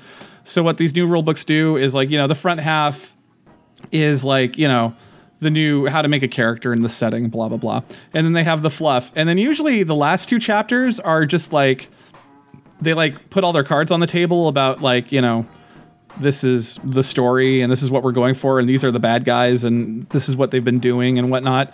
And uh, it's nice because the front part of the book is is player facing so they don't reveal all those mysteries. It's just kind of like the, the stuff that the players would know just by living in the world is up front but in the back they give you all the juicy secrets. It's good times I'm into it. I'm very into it. this looks fun anyway i will let you know next time because uh, this goes they they just announced it it goes live at uh, 2 p.m eastern so that'd be 11 o'clock my time tomorrow I'm down. This is T-Rexes the are world I cool. want to play in. World War Martians, T Rexes, and Dracula are all in the same spot at the same time. I mean, yeah, That sounds like a bad joke. A T Rex, a Dracula, and a Martian walk into a bar. that means there's only one last thing to do, Robert, and that is be excellent to one another and party on. Party on, Jonathan. The music you heard in this podcast was intro by Elithiel. Additional music was provided by Brian Winkleman. Funding for the Forgot My Dice podcast was provided by our supporters on Patreon. Thank you.